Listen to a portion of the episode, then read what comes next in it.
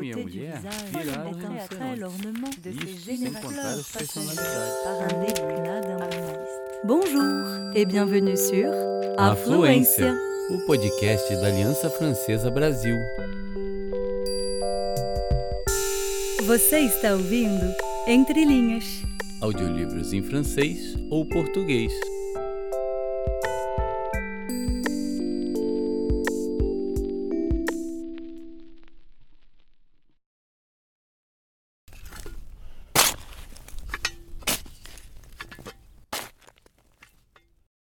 Cela ressemblait à un enterrement. Pourtant, personne n'était mort. Dans le jardin, le soleil tapait violemment sur le trou creusé sous l'avocatier.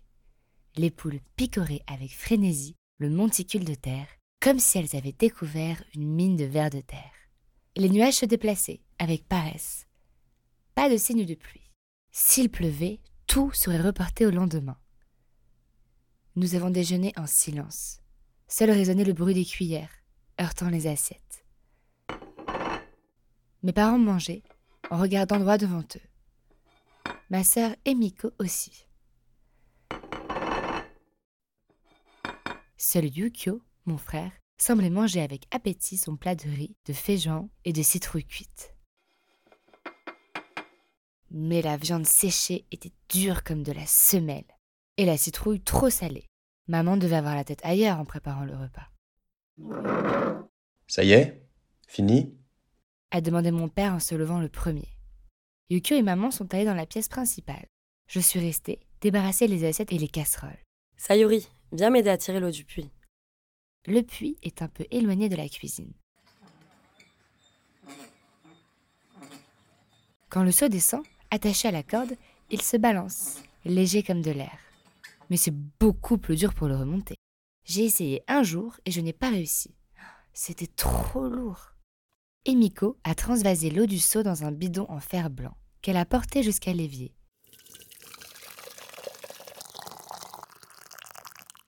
Sous la pentisse, à côté de la cuisine. Il n'y a pas de mur, juste un auvent en tôle de zinc. J'ai mis la vaisselle dans la bassine. Emiko a versé un peu d'eau et a pris l'éponge savonneuse. « Va finir de ranger. » Nos tâches terminées, nous sommes retournés dans la pièce principale. Sur un mur, les portraits jaunis de nos grands-parents, les parents de ma mère, qui sont morts. Un peu au-dessus, l'autel avec les offrandes pour les dieux. Et sur l'autre mur, l'étagère presque vide, débarrassée de tous ses livres.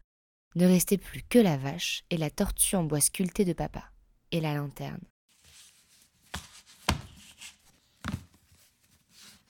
Mes parents empilaient les livres dans un coffre tapissé de paille, de maïs et de vieux journaux. « Où sont vos livres ?» a demandé maman. « Viens, Sayuri !» a ordonné ma sœur. Nous sommes allés dans notre chambre. Emiko m'a passé les livres de notre étagère. Les adultes restaient silencieux. Mais moi, j'avais tellement de questions à poser. C'était comme si j'avais une graine de kaki coincée dans la gorge. Les questions ne sortaient pas. Nous allions enterrer tous nos livres. Plus aucun ne pouvait rester à la maison. Aucun. Nous sommes revenus avec une pile chacune. « Ah, tout ça, est-ce que cela va tenir ?» a demandé ma mère en nous voyant revenir. « J'espère que non, j'espère que non !» ai-je prié intérieurement. Mais cela n'a servi à rien. Une petite place ici, une petite place là, et ils ont tous tenu dans la caisse, recouverts de vieux journaux et de paille. Je suis allée dans la chambre de mes parents. À côté de leur lit, sur la caisse d'orange qui leur servait de table de nuit, les livres avaient disparu. Il n'y avait plus que la lanterne et la bougie, dans son bougeoir rond en fer blanc. Je suis revenue dans la pièce. Papa finissait d'enfoncer des clous pour fermer la caisse. « Yukio, tiens l'autre côté. » Maman et Emiko nous ont aidés et nous avons emporté la caisse dehors. Sous l'avocatier, les poules et les poussins continuent à picorer, tranquillement. J'ai tapé dans les mains pour les éloigner. Et elles se sont enfuies vers le goyavier, là où il y a ma balançoire. Une cigale s'est mise à chanter. Où se cachait-elle? Son crissement strident semblait désespéré. « Avons-nous raison ?» a demandé ma mère d'une petite voix. Elle devait porter en elle ce doute depuis l'heure du déjeuner, ou depuis le moment où elle préparait le repas, ou même depuis le matin, ou peut-être même depuis hier. Papa mit la caisse dans le trou, s'est emparé de la pelle et a commencé à la recouvrir de terre.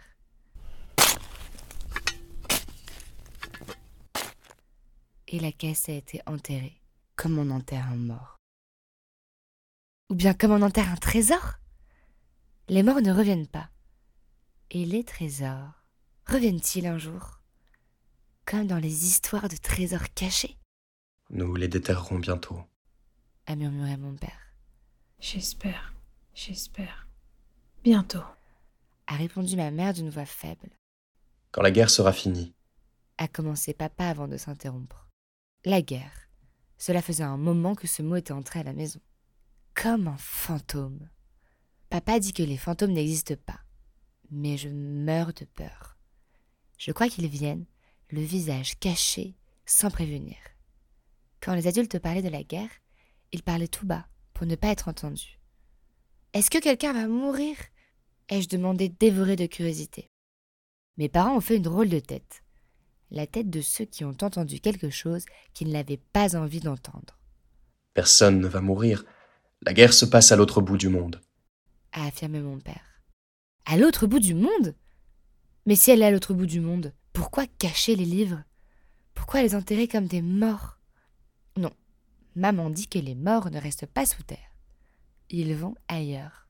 Les livres, eux, resteront là, à la même place. Et s'il pleut ? Oh, j'ai eu envie de demander. J'ai regardé mes parents, mais ils faisaient la tête des adultes qui n'ont pas envie de parler. La cigale a continué à chanter pendant un bon moment. Puis, le soleil s'est caché derrière les eucalyptus. Les poules sont allées dormir. Et la nuit est tombée, pointillant le ciel d'étoiles.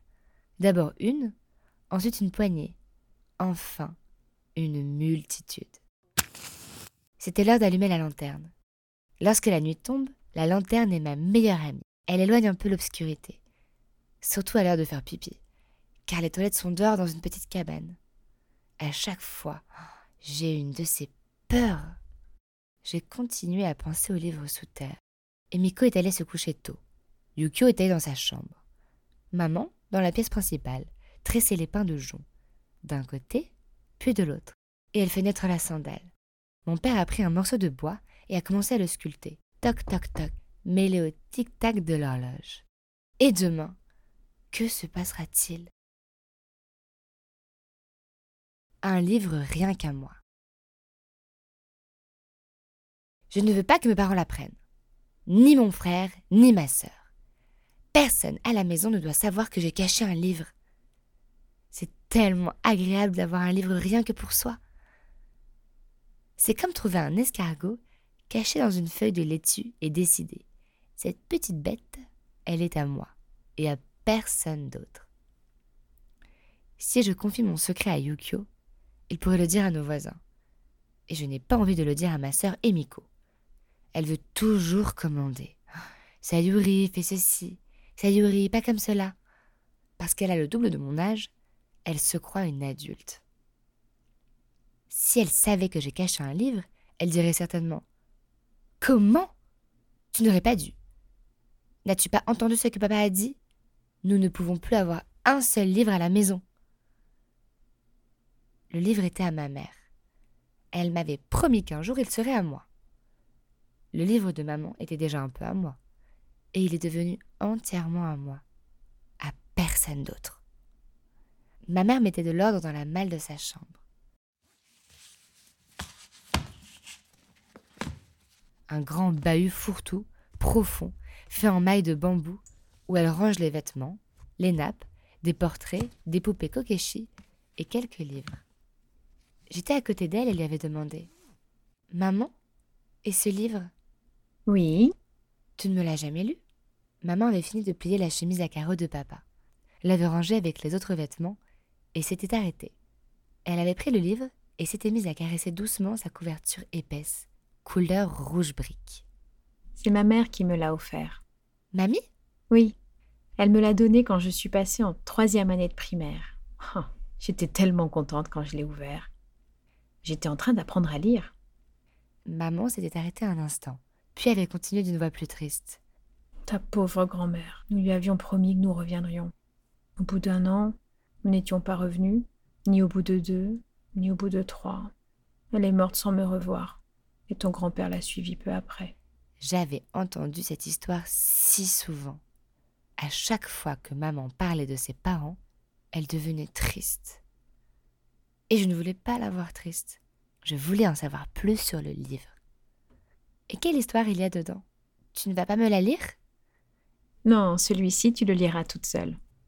Mais je ne sais pas lire. Justement, quand tu apprendras, ce livre sera à toi. C'est vrai ? Pour l'instant, il reste ici, bien rangé. Ma mère l'avait mis à l'intérieur de la malle. Entre deux autres très épais, à la couverture sombre. Elle pourrait me le donner dès maintenant, avais-je pensé. J'allais bientôt entrer à l'école. Je serais d'ailleurs en train de le lire s'il ne s'était pas passé ce qui s'est passé. J'ai eu brusquement un peu peur. Papa ne l'a-t-il pas répété à maintes reprises ? Nous ne pouvons avoir aucun livre à la maison. Il fallait que je trouve une bonne cachette. Mais où ?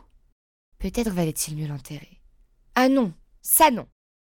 J'avais tout entendu, caché dans le couloir. Je sais très bien quand les adultes parlent tout bas. C'est pour que Yukio et moi n'écoutions pas. Mon frère a dix ans. Alors parfois, il le laisse écouter. Mais moi, il m'envoie tout de suite dans ma chambre. Quand est-ce qu'ils me diront les choses ? J'aimerais bien être comme Emiko. Elle, oui, elle est au courant de tout. Même de ce qui se passe à l'autre bout du monde. Alors comme personne ne me dit rien, la seule solution, c'est d'écouter en cachette. Cette nuit-là, je savais qu'il se passait quelque chose. Et vu comme les adultes chuchotaient, ça devait être quelque chose de grave. Je suis restée collée au mur, silencieuse dans l'obscurité, écoutant mon père, ma mère et Emiko. De quoi parlait-il ? Je n'arrivais pas bien à entendre. Il fallait que je me rapproche. Tu crois qu'ils peuvent venir ? Dans, dans un endroit aussi reculé qu'ici ? J'ai reconnu la voix de maman. Apparemment, oui. A répondu mon père. Les hommes inspectent les villes les unes après les autres, les maisons les unes après les autres. C'est vrai, papa. Ce ne sont pas des rumeurs. C'est ce qu'on m'a dit en ville. Les soldats fouillent les maisons. S'ils trouvent des armes, bien sûr, ils les emportent. S'ils trouvent des livres, ils brûlent tout. Mais, papa, nos livres n'ont rien d'extraordinaire. C'est le problème. Comment pourraient-ils le savoir ? Ils sont écrits en japonais. Que faire alors ? Où les cacher ? A demandé ma mère d'une voix craintive. Il faut les enterrer. Les enterrer ? Et pourquoi ne pas les cacher dans la grange à maïs ? A proposé Emiko. Non, ils peuvent fouiller là aussi. Apparemment, à la moindre suspicion, ils peuvent nous jeter en prison. Nous les enterrerons demain. Ne vaut-il pas mieux attendre un peu, voir comment évolue la situation ? A demandé ma mère. Demain, nous les mettrons dans une grande caisse et les enterrerons. A décidé mon père. Et le livre qui devait être à moi ?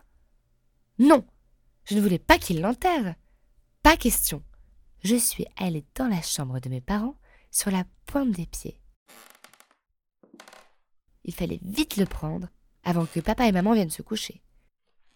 En ces moments-là, j'aimerais avoir des yeux de chat pour voir comme eux dans l'obscurité. Heureusement que je savais où il était. En tâtant, je l'ai trouvé exactement comme ma mère l'avait laissé, entre les deux gros livres. Je l'ai emporté dans ma chambre et je l'ai caché rapidement sous mon matelas, avant qu'Emiko vienne se coucher elle aussi. Je n'ai rien fait de mal. Pourquoi attendre ? De toute façon, ce livre allait être à moi. Maman me l'avait promis. Car une fois enterré, que se passera-t-il ? Papa dit que les livres reviendront. Mais quand ? Quand les adultes disent un jour, cela peut prendre beaucoup de temps. Ou même ne jamais arriver. Le goût de chaque chose. Il n'y a pas que la nourriture qui a du goût. Répète tout le temps maman. Se faire gronder a le goût du kaki vert. Faire un câlin a le goût du kaki bien mûr. Être en colère, le goût de l'aubergine cuisinée avec du tofu. Papa dit que c'est délicieux, mais je ne suis pas du tout d'accord avec lui. Le goût d'une chose qui n'est rien qu'à moi. Avoir un livre pour moi, le regarder uniquement quand il n'y a personne à la maison. Quel goût cela a-t-il ? Lorsque toute la famille sort pour travailler, la chambre que je partage avec Emiko est à moi. C'est là que je peux ouvrir le livre. Le tourner, page après page. Tous ces petits traits.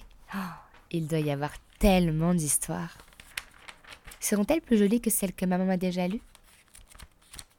Maintenant que les livres sont sous terre, maman ne peut plus me lire d'histoires. Elle me lisait des livres quand les petites bêtes dormaient. Je parle des vers à soie que mes parents élèvent dans la magnanerie. Des vrais gloutons. Ils sont tout petits, mais ils ont une faim de gros animal.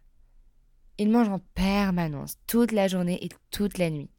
Mes parents doivent leur donner à manger le soir et tôt le matin. Que des feuilles de mûrier. Ils crignotent les feuilles avec tellement d'appétit qu'ils font même un petit bruit. Après avoir mangé cinq jours sans s'arrêter, ils dorment deux jours d'affilée. La magnanerie et la ferme deviennent alors complètement silencieuses. C'est là que j'en profite, car maman a plus de temps. « Maman, tu me lis une histoire ?» Mais elle doit faire la lessive, préparer le repas, s'occuper du potager, quoi d'autre ? Elle est très occupée. Elle doit également coudre, raccommoder les habits, faire des conserves de légumes, navets, blettes, concombres, des confitures de papaye, des goyaves au sirop. Le travail est sans fin. Cependant, elle trouvait quand même toujours une minute. Elle s'asseyait sur un tabouret et prenait un livre. Elle me lisait rapidement une histoire avant de préparer le dîner, avant d'aider à désherber, avant que les petites bêtes se réveillent et demandent encore à manger.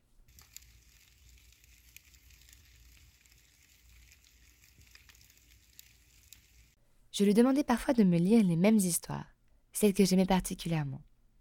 Un jour, elle m'a dit « Il faut que tu apprennes à lire. Cela donne un autre goût, tu sais. »« Quel goût ?» ai-je demandé. « Sucré ou salé ?» Maman a ri.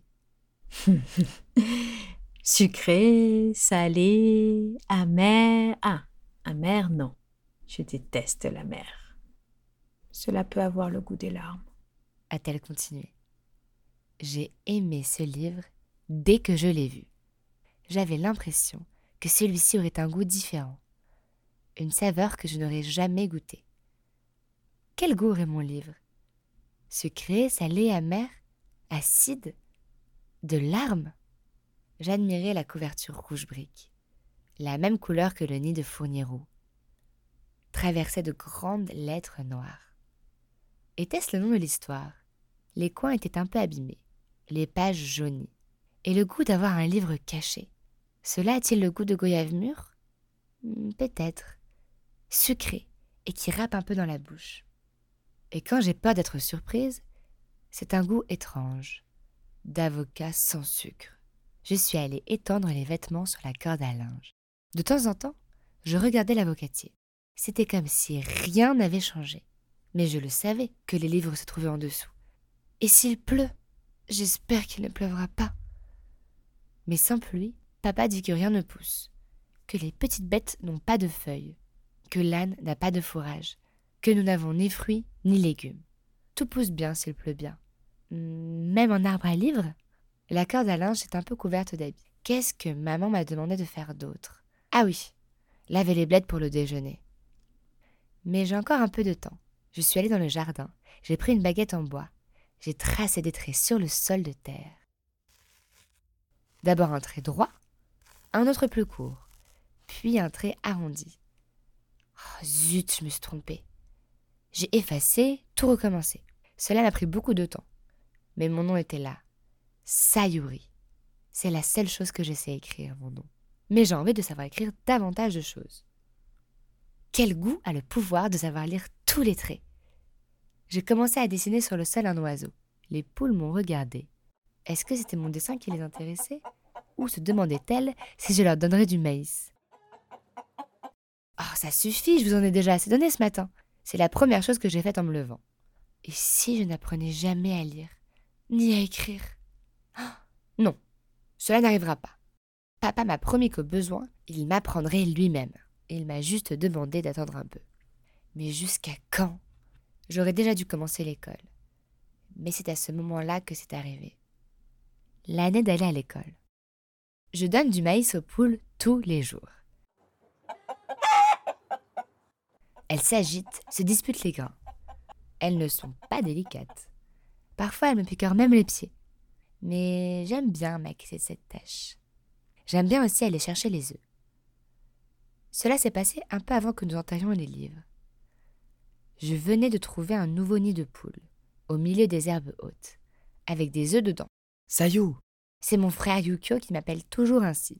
Anaï t'appelle. En fait, c'était mon voisin, Shin, imitant mon frère. Avant, nous jouions beaucoup ensemble. Yukio, moi et nos deux voisins, Shin et Seiji. À cache-cache, à un, deux, trois soleils, à attraper des escargots dans le potager. Mais dernièrement, ils m'abandonnent. Ils disparaissent. Ils veulent jouer entre eux seulement. Anaï est la grande sœur de Shin et Seiji. « J'arrive !» ai-je dit, en terminant de lancer le maïs. J'ai enjambé la barrière de l'enclos. En m'approchant, j'ai senti l'odeur de gâteau s'échappant du four à pain. Anaï a fait les biscuits de route que j'adore. À chaque fois qu'elle fait des gâteaux, elle m'en donne.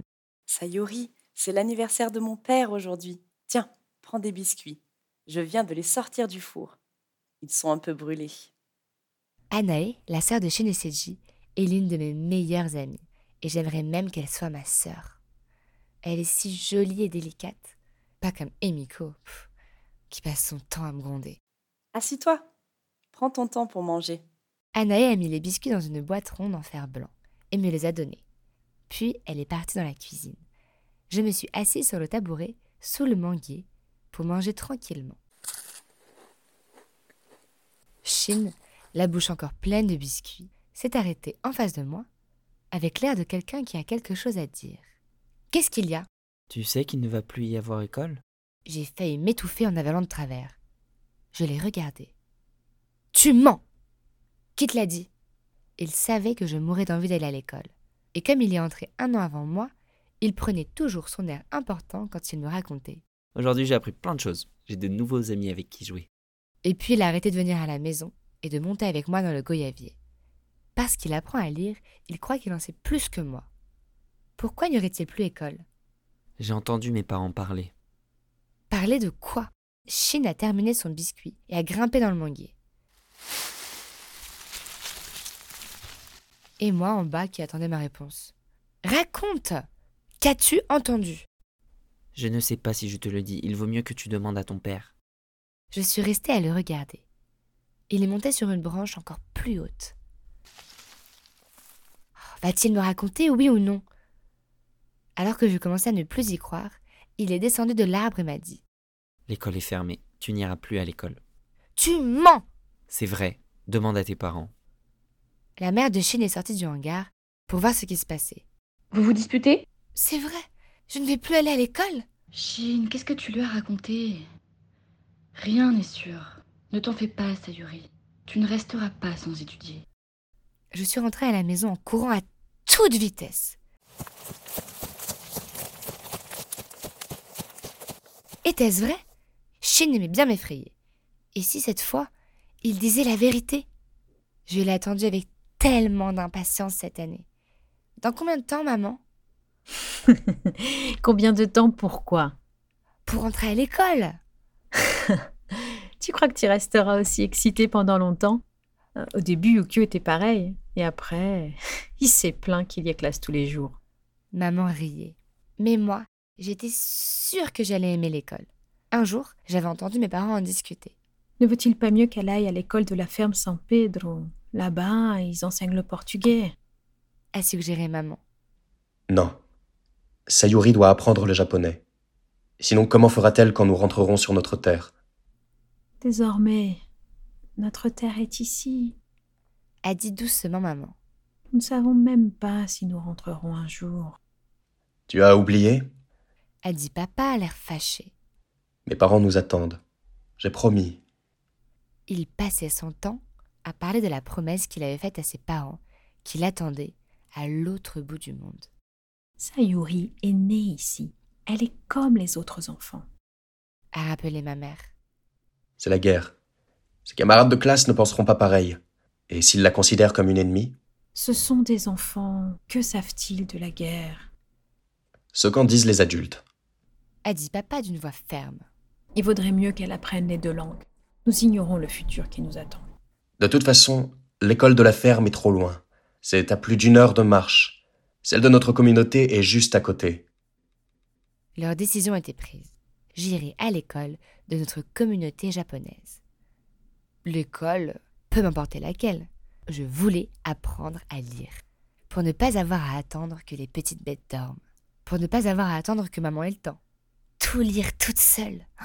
Je connaîtrai tellement de choses. Même ce qui se passe à l'autre bout du monde. Il n'y a rien de meilleur. Encore meilleur qu'une goyave bien mûre ? Peut-être. Et j'apprenais qu'il n'y aurait plus école. Dès que mes parents sont rentrés de la magnanerie, je leur ai demandé des explications. « C'est vrai, papa ?» Il s'est assis à la table de la cuisine, le visage inquiet. « Tu as appris quelque chose d'autre ?» a demandé ma mère en mettant du bois dans le poêle.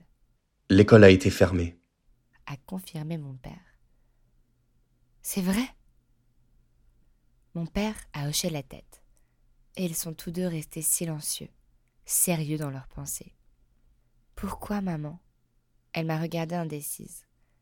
Elle a dû se dire qu'il valait mieux qu'elle m'explique, car je le saurais de toute façon.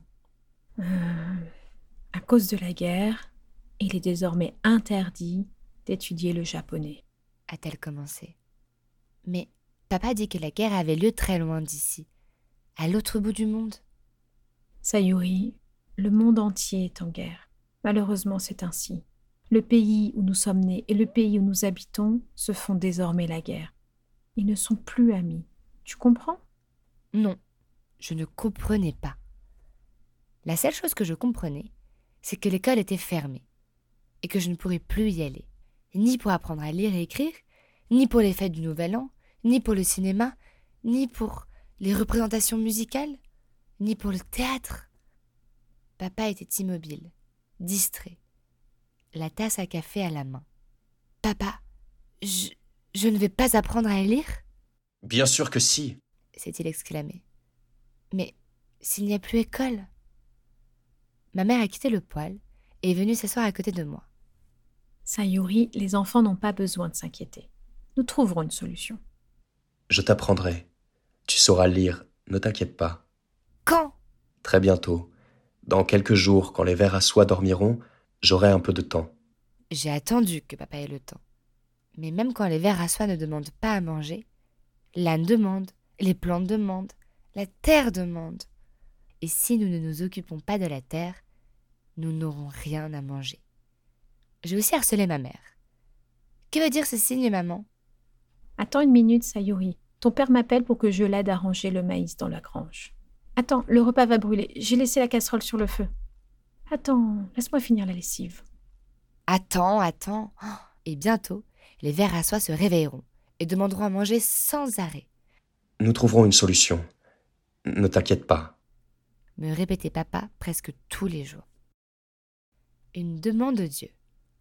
Mes parents font toujours des demandes de Dieu. Ils ont besoin d'argent ? Ils demandent de Dieu. La santé, la protection.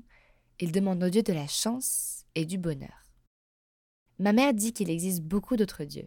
Ils sont partout.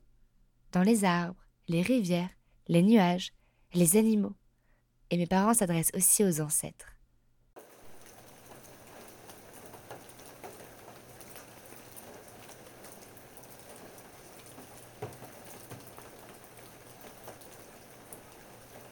Papa a dû demander beaucoup de pluie.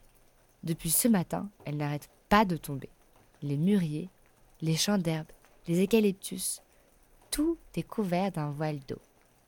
Mais a-t-il prié le dieu des eaux ? Ou le dieu des nuages. « Sayuri !» a appelé maman depuis la cuisine. « Apporte cette offrande. » Elle m'a donné deux petites soucoupes, avec chacune un kaki. Notre arbre à kaki a donné cette année de gros fruits, bien sucrés. La moindre nourriture, la moindre friandise sur notre table, maman en offre d'abord aux dieux et aux ancêtres. Elle dit qu'ils nous protègent. « Si tu coupes une racine, est-ce que l'arbre ne meurt pas ? » Les ancêtres sont comme les racines. et nous sommes comme les branches, nous ne pouvons pas grandir sans racines. » Dit-elle toujours. « Tu peux leur demander ce que tu veux. » M'a-t-elle dit un jour. « Vraiment ? Tout ?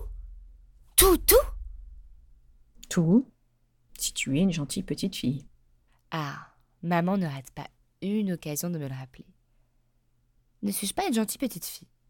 Si, je m'acquitte de toutes mes tâches. C'est vrai que parfois, j'en oublie quelques-unes. Et j'ai déjà mangé en cachette le biscuit offrande destiné aux dieux et aux ancêtres. Ah, et j'ai chipé le livre et je l'ai caché. Ah, ai-je pu fâcher les dieux et les ancêtres ? Vont-ils exaucer ma demande ? Je suis montée sur le tabouret pour déposer un kaki devant le portrait de mes grands-parents et un autre devant l'autel des dieux, un peu plus haut. Et j'ai fait mon vœu, que l'école commence bientôt, que les livres reviennent vite et que j'apprenne à lire et à écrire dès que possible. En échange, j'ai promis d'apporter moi-même le riz et le thé que maman leur offre tous les matins et de cueillir moi-même pour eux les feuilles et les fleurs les plus jolies de notre jardin. Dehors, la pluie continuait. Par la fenêtre, j'ai regardé l'avocatier. On aurait dit un parapluie de feuilles. Oh, supportera-t-il autant de pluie ? Et les livres, le supporteront-ils ? Je l'espère. J'espère que les dieux et les ancêtres ont entendu ma demande.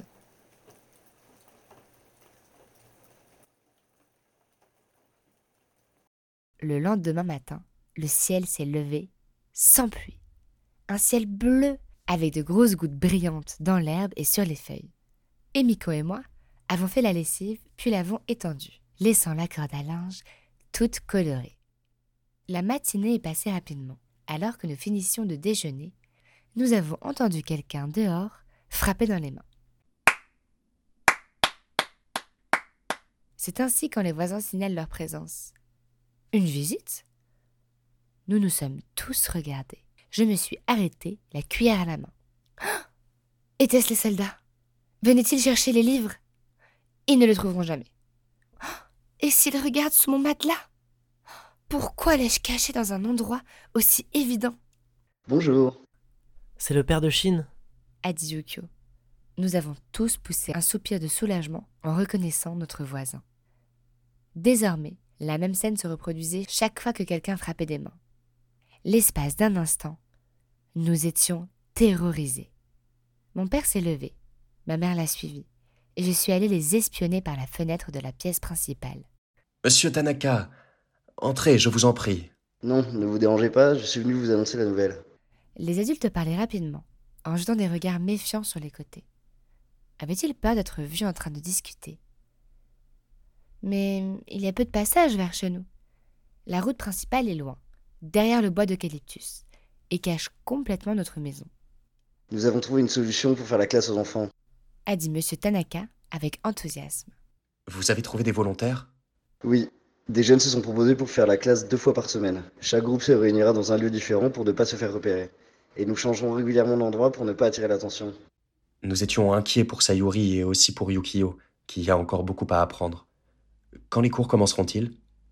La semaine prochaine, mardi et mercredi. Au début, les enfants iront chez Monsieur Sakai. Parfait. Le plus tôt sera le mieux. Les enfants ne peuvent pas rester sans étudier. Vous êtes sûr que vous ne voulez pas entrer prendre une tasse de thé ? Merci, mais je dois encore transmettre la nouvelle aux autres. Monsieur Tanaka les a salués, d'un petit signe de tête rapide vers le bas. Mes parents l'ont remercié de la même façon. Comme ils aiment baisser et lever la tête. Emiko me le rappelle à chaque fois. Sayuri, n'oublie pas de saluer. La classe va commencer ? Vraiment ? Même si ce n'est pas à l'école, je m'en fiche. Même si c'est la nuit, je m'en fiche. J'ai couru dans le jardin tellement j'étais heureuse. J'ai dessiné sur la terre avec une baguette. Les poules m'ont regardée, puis ont continué à picorer. J'ai serré dans mes bras le tronc lisse du goyavier. Je me suis suspendue à une de ses branches.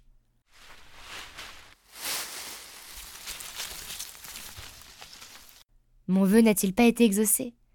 Il fallait que je remercie les dieux et les ancêtres. Ce matin-là, quand je m'étais réveillée, j'avais vu un colibri entrer par la fenêtre. Il avait fait quelques tours dans la pièce principale en battant très rapidement des ailes. Puis, il s'était envolé dehors. Cette nouvelle était arrivée de la même façon, comme un oiseau entrant par surprise par la fenêtre. « Sayuri, tu es là ? Donne un coup de balai dans la maison et n'oublie pas les autres tâches que je t'ai demandées. » Toute la famille était partie cueillir des feuilles de mûrier. « Je m'en occupe, maman !» Je suis revenue de la cuisine et j'ai fait quelques pas de danse avec le balai.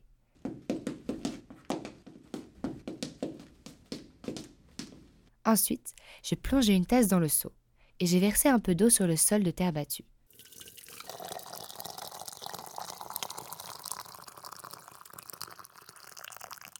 C'est ce que maman fait toujours pour qu'il y ait moins de poussière. J'ai passé le balai dans toute la maison en chantonnant et en dansant, incapable de rester en place. J'irai chercher les habits sur la corde à linge tout à l'heure.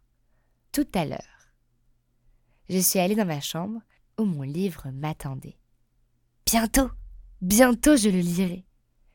J'étais tellement impatiente de savoir ce qui se cachait à l'intérieur de ces pages pleines de petits traits. Je suis restée longtemps à le feuilleter.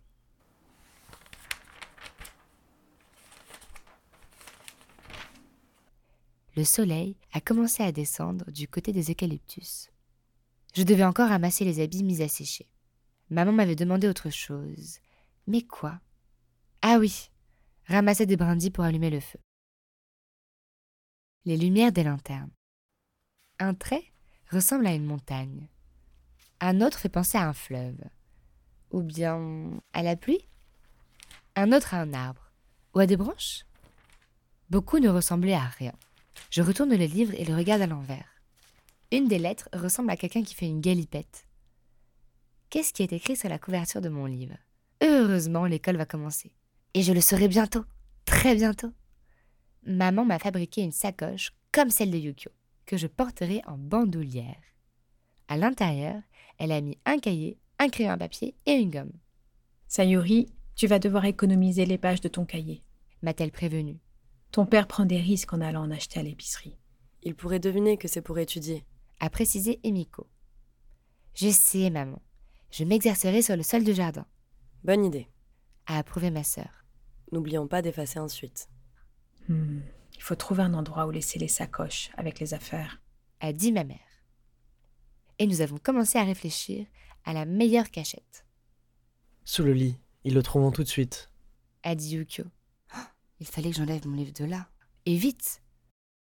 Où pourrions-nous cacher nos affaires dans la maison? Ou pourquoi ne pas les enterrer dans le jardin? Non, impossible. Nous aurons besoin de notre matériel à tout moment. Et avec le bois? A suggéré Emiko. Nous sommes allés voir. Séparés de la maison, il y a la cabane où nous faisons notre toilette, avec un petit appendice sur le côté où nous faisons le feu. Les bûches y sont entassées à côté d'un grand panier en rotin contenant des pailles de maïs et des brindilles pour démarrer le feu. On pourrait les mettre à l'intérieur du panier ? Nous avons décidé de les mettre tout au fond, bien recouverts, de sorte que nos affaires soient impossibles à voir, à part si quelqu'un retirait toutes les brindilles et les pailles.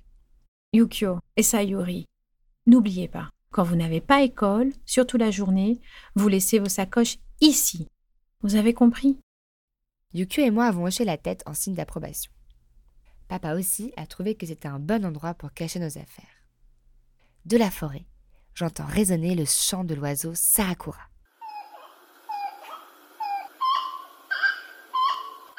Quel chant étrange! Mais je sais une chose. Quand le Sakura chante, c'est pour nous dire que la journée s'en va et que la nuit arrive. « Sayu, maman t'appelle pour dîner !» a crié Yukio depuis la cuisine. « Et dépêche-toi, aujourd'hui nous avons classe !» Comme s'il avait besoin de me le dire. Je n'ai pensé qu'à cela toute la journée. Depuis le matin. Toute la journée, j'ai observé le déplacement du soleil dans le ciel, jusqu'à ce que, enfin, il commence à descendre. J'ai couru dans la cuisine. « Prête ?» a demandé maman en posant le repas sur la table. « Papa et Miko ?»« Ils sont encore à la magnanerie. Ne les attendez pas. » J'ai avalé mon dîner à toute allure. L'œuf au plat et le riz étaient délicieux. Même les chouchous bouillis, que je n'aime pas trop d'habitude, avaient un goût différent. Je suis allée chercher ma sacoche, cachée dans le panier. Les poules dormaient, les crapauds coassaient. L'obscurité a rapidement tout envahi. Yukio a allumé la lanterne et nous avons attendu nos voisins devant la porte. En levant la tête pour regarder le ciel, j'ai vu que c'était le premier quartier de la lune. Quelques instants plus tard, deux lumières se sont approchées. C'étaient eux, Anaï et ses frères, Shin et Seiji. Je vais accompagner les enfants les premiers jours. Vous êtes prêts ? A demandé Anaï. Ah, je suis plus rassurée, merci. Les enfants, obéissez à Anaï, a dit ma mère en se tournant ensuite vers nous. Derrière eux, il y avait Nami, la voisine de nos voisins, et un autre garçon, bien plus âgé que mon frère. Je me suis souvenue l'avoir vu lors d'une fête de notre communauté. En tout, nous étions donc sept avec Anaï. Sayuri, allons-y. J'étais contente qu'Anaï vienne avec nous, parce que j'ai un peu peur du noir. Nous n'avions que les lumières des lanternes pour éclairer notre chemin. Et l'herbe des champs semblait bien plus haute que pendant la journée. Et l'ombre des arbres plus étrange. Et le ululement des chouettes. Devant nous, il n'y avait que l'obscurité. Anaï m'a prise par la main, et ma peur a légèrement diminué. Mes yeux se sont vite habitués, et je voyais déjà mieux. Les garçons devant allaient drôlement vite. Yukio, avec les autres garçons, semblait m'avoir oublié. « Moins vite !» leur a demandé Anaï. Ils ont obéi, heureusement, car j'avais du mal à soutenir l'allure. En plus, je n'étais pas habituée à porter des chaussons. À la maison, j'étais tout le temps en sandales. Et j'ai même hésité à les enlever pour marcher pieds nus. Mais j'ai eu peur de marcher sur des épines. Enfin, nous avons vu une petite lumière. C'était là. Le propriétaire de la maison nous attendait à la porte. « Allons, allons, entrez !» chuchota-t-il. Le professeur était déjà là. La pièce principale était comme chez nous, un peu plus grande peut-être, avec un sol en terre battue et des murs en planches. Au centre, une longue table faite en tronc et des bancs sans dossier. Il y avait quelques étagères, mais aucun livre. Et une lanterne. Nous avons posé les nôtres à chaque coin de la pièce. Avec trois lampes, la salle était bien éclairée. Le fils cadet de la maison et trois autres enfants était déjà là. Notre professeur, un jeune garçon grand et maigre avec des lunettes à la monture noire, nous souriait. « Voici le jeune homme qui va vous faire cours. Dorénavant, vous pourrez l'appeler professeur Shimada. » a dit le propriétaire de la maison en guise de présentation. « Je suis content que vous ayez pu venir. » a dit le professeur d'une voix sourde, comme s'il était nerveux. C'était donc lui qui allait nous faire classe ? Il semblait si jeune. « Vous ne pouvez pas rester sans étudier. » continua-t-il d'une voix plus ferme. Et sans perdre de temps, il indiqua où chacun devait s'asseoir. « Les premières années, ici. »« Première année ? C'était moi. Première année. » Je me suis assise et je regardais les autres. Nami s'est mise à côté de moi. Et deux garçons se sont assis en face, de l'autre côté de la table. « Deuxième année ? De ce côté-ci. Troisième et quatrième, ici. » J'ai regardé notre professeur de biais, discrètement. J'ai aimé son calme. Il avait quelques livres avec lui. Où les cachait-il ? Sous son matelas ? Comme moi ? N'avait-il pas peur que les hommes de la police viennent fouiller sa maison ? Il doit avoir trouvé une bonne cachette.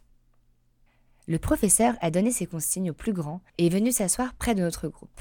« Il existe trois types de caractères. » a-t-il expliqué. « Les katakana, les hiragana... et les kanji, qui sont des idéogrammes. » Maman m'avait dit qu'une fois que je connaîtrais les hiragana, je pourrais lire beaucoup de livres, même sans connaître tous les idéogrammes.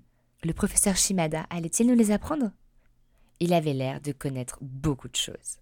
« Cette année, vous apprendrez uniquement les katakana, qui sont les caractères les plus faciles. » Je n'allais pas pouvoir tout lire, du moins pas encore. Mais peu importe, j'étais si heureuse, j'étudiais. En première année.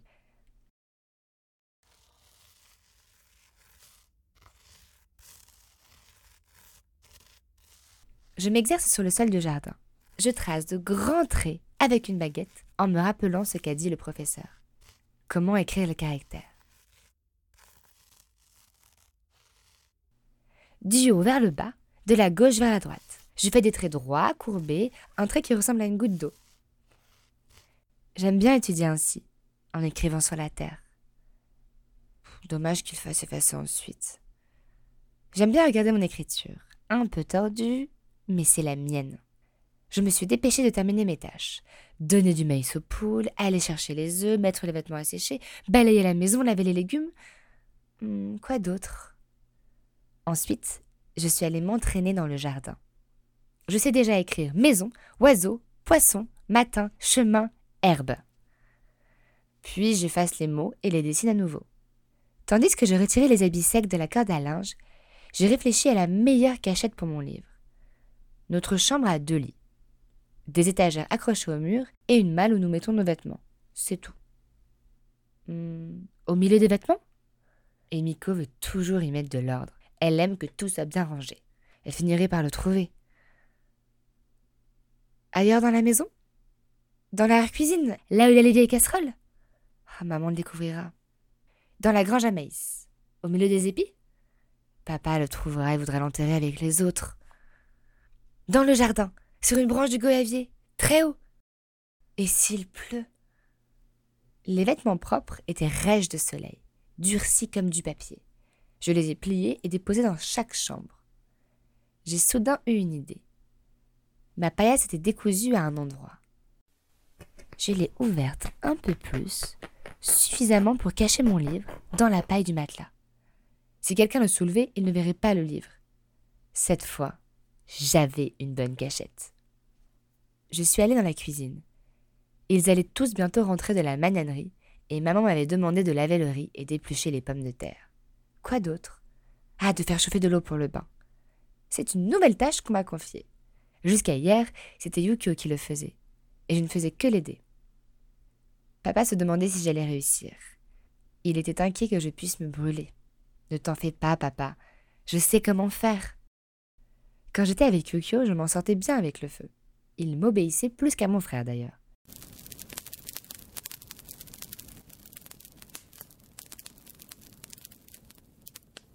Je regarde les flammes rouges s'élever, et si je vois que le feu veut s'éteindre, vite, je lui donne quelques brindilles de la paille. C'est amusant. Fais attention, le feu n'est pas à prendre à la légère, m'a prévenu papa. J'ai rempli environ dix pages de mon carnet. J'écris en toutes petites lettres pour ne pas le terminer trop vite. J'ai une idée tandis que je m'occupais du feu. J'ai pris une paille de maïs sèche et je l'ai déroulée. Est-ce que cela ne ressemble pas à une feuille ? Parmi les morceaux de charbon, j'ai choisi celui à la pointe la plus fine. Et j'ai commencé à écrire sur la paille.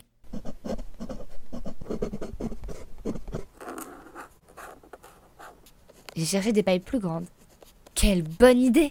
Et les pailles de maïs ont commencé à se remplir. Fleurs, maisons, nuages, arbres. Des oiseaux qui chantent, des poissons qui nagent dans la rivière. Des crapauds qui coassent. Mais je ne pouvais pas les garder. Il fallait les brûler. Demain, ai-je pensé.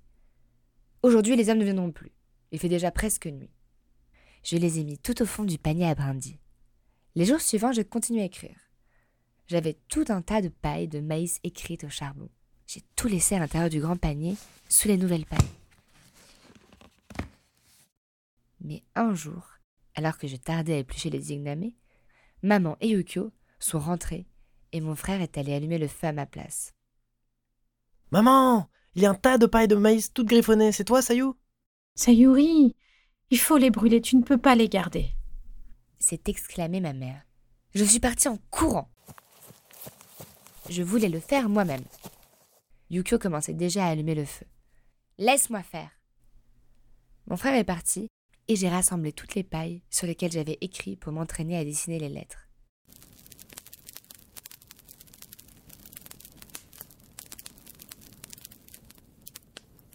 Les flammes rouges de feu avalèrent avec appétit mes poissons, mes maisons, mes oiseaux qui chantaient. Ce n'est pas grave.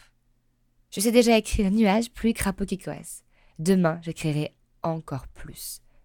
Et je brûlerai mes pailles tout de suite. La lumière de la route.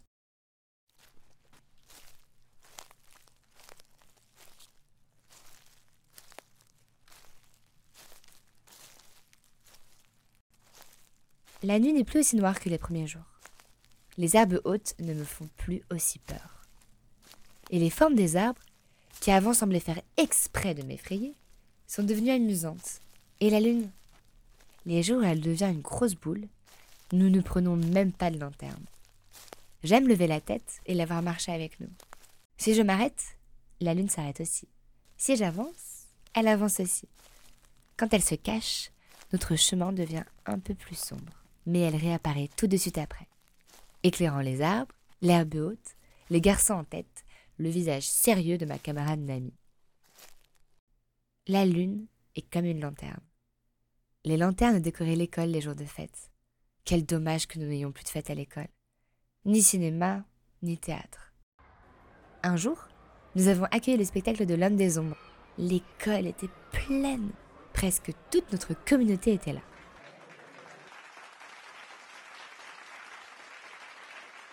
Je n'avais pas compris d'où venaient les ombres. Ces ombres-là, n'avaient-elles pas de maître? Normalement, toutes les ombres ont un maître. Comment était-ce possible? Les ombres étaient apparues sur le drap blanc tendu. Et elles avaient dansé, chanté, s'étaient disputées. Tout le monde avait bien ri. Je n'avais jamais vu mon père s'amuser autant. Lorsque ce n'est pas la pleine lune, c'est impossible de marcher sans nos lanternes, nos compagnes. Une nuit, les garçons marchaient en tête. Nami et moi les suivions. Quand soudain, après le virage, plus aucune lumière. Ils sont partis si vite, ai-je dit, surprise. Où sont-ils passés? C'est inquiété Nami. Même en courant, ils n'auraient pas pu aller aussi loin. Bouh, bouh, ont-ils crié en sortant des arbustes.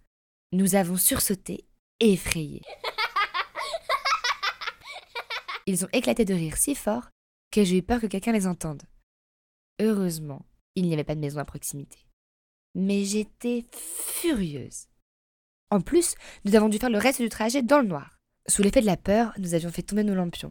Et les garçons avaient éteint les leurs volontairement. Et nous n'avions pas d'allumettes sur nous.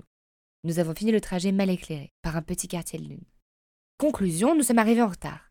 Si Anaï avait été avec nous, elle aurait grondé les garçons. Quelques jours plus tard, nous rentrions de classe. Dans le ciel, la lune toute fine nous accompagnait. De temps en temps, le vent faisait danser les herbes. « Hé, regardez !» a dit Seiji. « Vous voyez ?» J'ai vu une toute petite lumière au loin. Ou plutôt deux. « Pourtant, il n'y a pas de maison là-bas !» a fait remarquer mon frère. « Quelqu'un arrive dans notre direction !» « Et si c'était un revenant ?» a plaisanté Shin. « Arrête !» ai-je dit la voix tremblante. Yukio a lâché un petit rire forcé. Mais j'ai bien senti que lui aussi mourrait de peur. « Qu'est-ce que vous voyez ?» a demandé la discrète Nami. Elle aussi avait l'air effrayée. « Vous ne voyez pas les lumières ?»« Je ne vois rien !» a dit Anaï, qui nous accompagnait ce soir-là. Et Anaï n'était pas le genre de fille à mentir. J'ai senti un vent glacé. Je me suis accrochée à son bras, car mes jambes sont devenues toutes molles. Les lumières disparaissaient et réapparaissaient, comme si elles se cachaient derrière les buissons. « Débarrassons-nous des cahiers, vite !» a dit le plus âgé des garçons, en jetant ses affaires au milieu des hautes herbes. Nous dirons que nous allons rendre visite à un voisin. Une visite à cette heure? Il ne voudrait pas mieux se cacher? Calmez-vous. Anaï, sans montrer de panique, nous a fait signe de continuer à marcher en silence. Personne n'a bougé. Je ne Je ne pouvais pas partir. J'étais comme paralysée. Les lumières n'avaient pas l'air de lampions. L'une était plus grande que l'autre. Était-ce une lanterne et une petite lampe à mèche? Ou des bougies? Les lumières se sont éteintes. Moi, je ne les ai pas vues. Mais c'était peut-être un paysan des environs, a suggéré Anaï. Autour de nous, l'obscurité. Personne n'a plus rien dit et un lourd silence s'est installé. On entendait même nos respirations. Nous avons attendu quelques minutes qui ont paru une éternité. Où les lumières étaient-elles parties? Elles avaient disparu tout d'un coup. Récupérez vos cahiers. Chacun s'est mis à chercher ses affaires dans les hautes touffes d'herbe. Je suis restée immobile, les jambes ramollies, les mains moites. J'ai fait un effort terrible pour ne pas m'écrouler sur place. « Tiens, Sayu, ta sacoche !» a dit Yukio en me l'attendant. Mon cœur battait la chamade, et si fort que je pensais que tout le monde l'entendait. D'où venaient ces lumières? Si c'était des paysans du coin, où étaient-ils passés? La route est longue et toute droite. Ils venaient forcément dans notre direction. Ou bien, s'étaient-ils cachés? Et nous observaient-ils? Allons-y. Anaï m'a prise par la main et nous avons continué notre route. Nous avons passé à l'endroit où nous avions vu la lumière. Rien. Quelques herbes hautes, mais personne ne pouvait s'y cacher. Cette nuit-là, après l'école, une fois rentrée à la maison, je n'ai pas réussi à m'endormir. Je me suis cachée tout entière sous les couvertures. Ces lumières qui tremblaient. J'étais sûre que c'était des personnes avec des lampions. Elles avaient dû les éteindre ensuite, ou se cacher dans une cabane. Mais il n'y avait pas de cabane sur cette route. Et si c'était vraiment des revenants? Les revenants peuvent-ils apparaître n'importe où? Traverser les portes et les fenêtres? Papa dit que les revenants n'existent pas. Mais je ne sais pas s'il dit la vérité ou s'il dit cela pour me rassurer. J'ai l'impression d'avoir entendu le coq chanter à l'aube. Ou étais-je déjà dans mon rêve? J'ai quand même fini par sombrer dans le sommeil. Sayuri, réveille-toi, il est tard, a appelé Emiko. J'ai eu du mal à ouvrir les yeux. C'est drôle comme tout semble différent la journée. Ma peur a un peu disparu. Mais pas mes questions. D'où venaient ces lumières? Quelqu'un a-t-il découvert que nous étudions en cachette?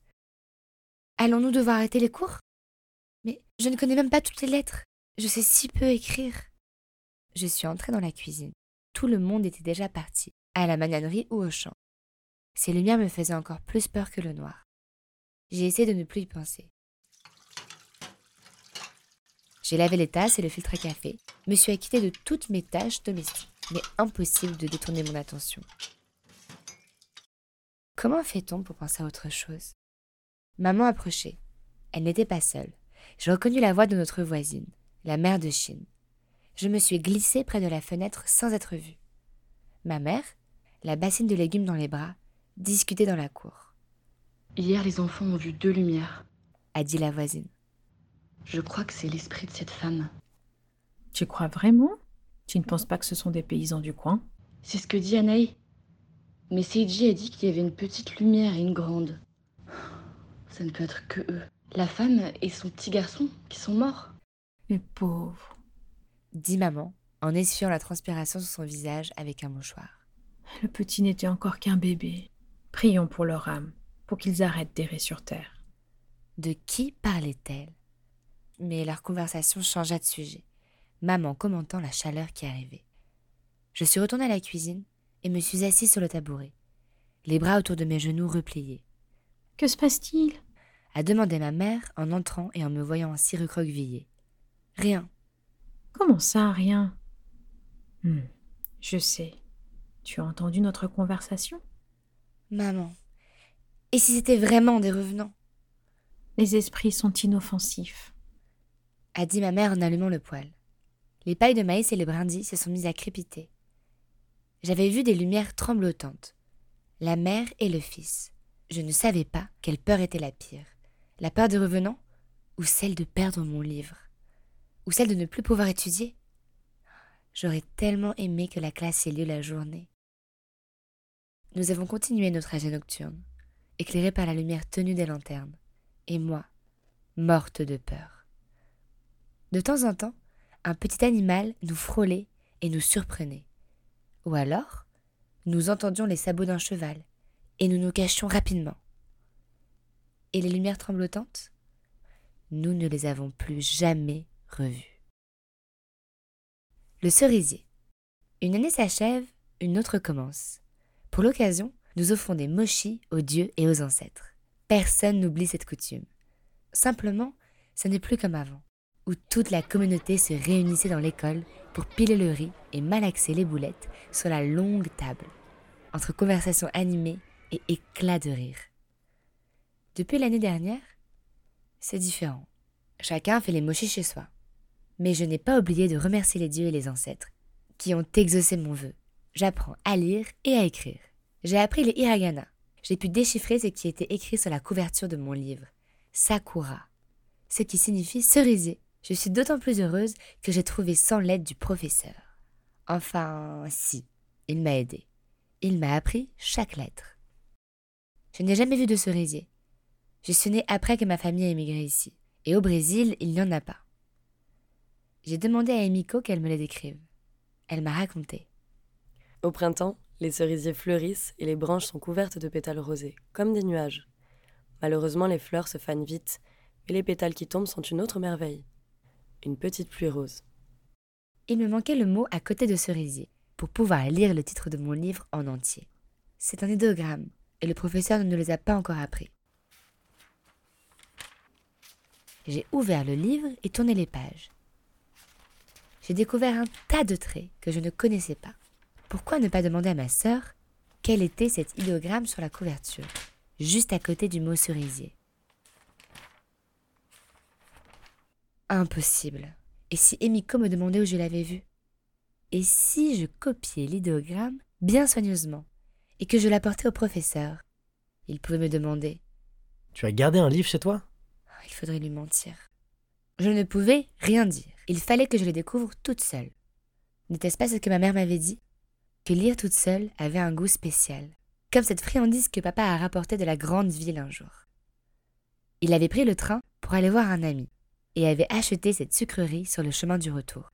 Je n'avais jamais rien vu de la sorte. Elle était emballée dans un joli papier crissant et nappée d'une fine couche de sucre glacé, avec des petites billes de couleur sur le dessus. J'avais mordu tout doucement, presque avec appréhension. D'abord, j'avais senti le goût sucré, puis mes dents s'étaient enfoncées dans la pâte molle. Et enfin, j'avais senti la crème. Une crème jaune, si délicieuse qu'elle semblait venir d'un autre monde. Quel dommage qu'elle ait fini si vite. Découvrir toute seule pourrait avoir un goût identique à cette sucrerie. Je priais pour que la classe ne se termine pas avant que j'aie appris toutes les lettres. Et si les hommes arrivaient et trouvaient mon livre ? Aurais-je dû l'enterrer comme les autres ? Aurais-je dû écouter papa ?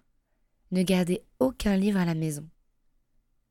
La peur a le même goût que la bave. Amère. Nous sommes là ! La voix de papa m'est parvenue depuis la cuisine. Vite ! J'ai refermé le livre et je le cachai dans ma paillasse. Sayuri ! A dit maman d'une voix fâchée. Zut, j'ai oublié. Je devais laver les légumes, le riz et faire chauffer l'eau pour le bain. Mais je n'ai rien fait de tout cela. J'étais trop captivée par le cerisier. Sayuri, qu'est-ce que tu as fait tout l'après-midi ? Excuse-moi maman, j'ai étudié. Si tu n'aides pas à la maison, il faut que tu nous aides à la magnanerie. Maman avait l'air très fatiguée. Elle a commencé à laver rapidement les légumes. Laisse, maman, je vais le faire. Sayuri, tu es une paresseuse. À ton âge, je faisais le déjeuner, le dîner, et je rangeais toute la maison. La petite dernière, c'est toujours pareil. Mais papa n'avait pas l'air fâché, et il est allé lui-même mettre de l'eau à chauffer. J'ai lancé un regard furieux à Emiko. J'en ai marre d'être la petite dernière. Tout le monde me traite comme un bébé. Tout le monde me gronde. Même Yukio, qui n'a que trois ans de plus que moi. Sayuri, fais ceci. Sayuri, ce n'est pas comme ça. Sayuri, pourquoi tu fais ça ? Le soleil et la lune.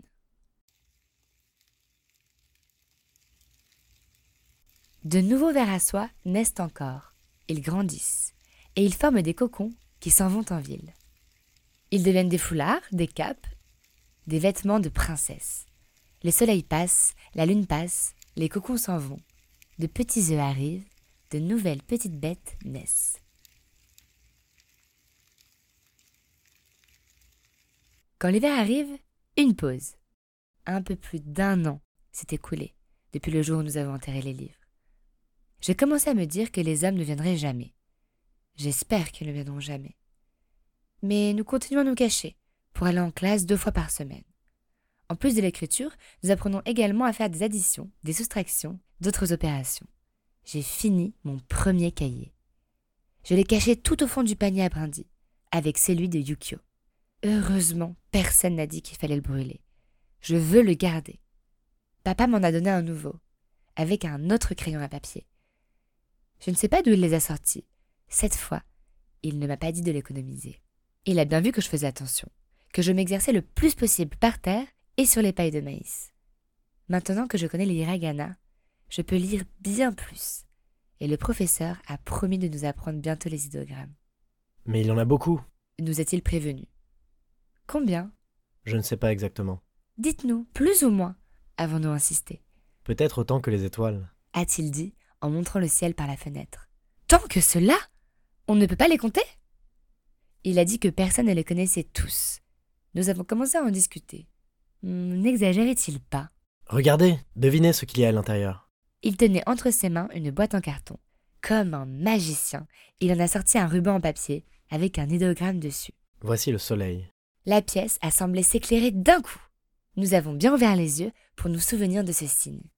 Il en a sorti un autre de sa boîte magique. Et voici la lune. L'idéogramme rappelait une demi-lune. Une jolie lune. Vous pouvez les recopier. J'ai essayé d'écrire du plus joliment que j'ai pu. Soleil et lune. Mais ces mêmes kanji peuvent avoir un autre sens. Le soleil peut aussi signifier jour et la lune, mois. A expliqué le professeur. L'idée du soleil est liée à la journée et celle de la lune au mois. Les grands élèves nous regardaient d'un air de dire « c'est facile ». Ça y est, je lisais même les idéogrammes.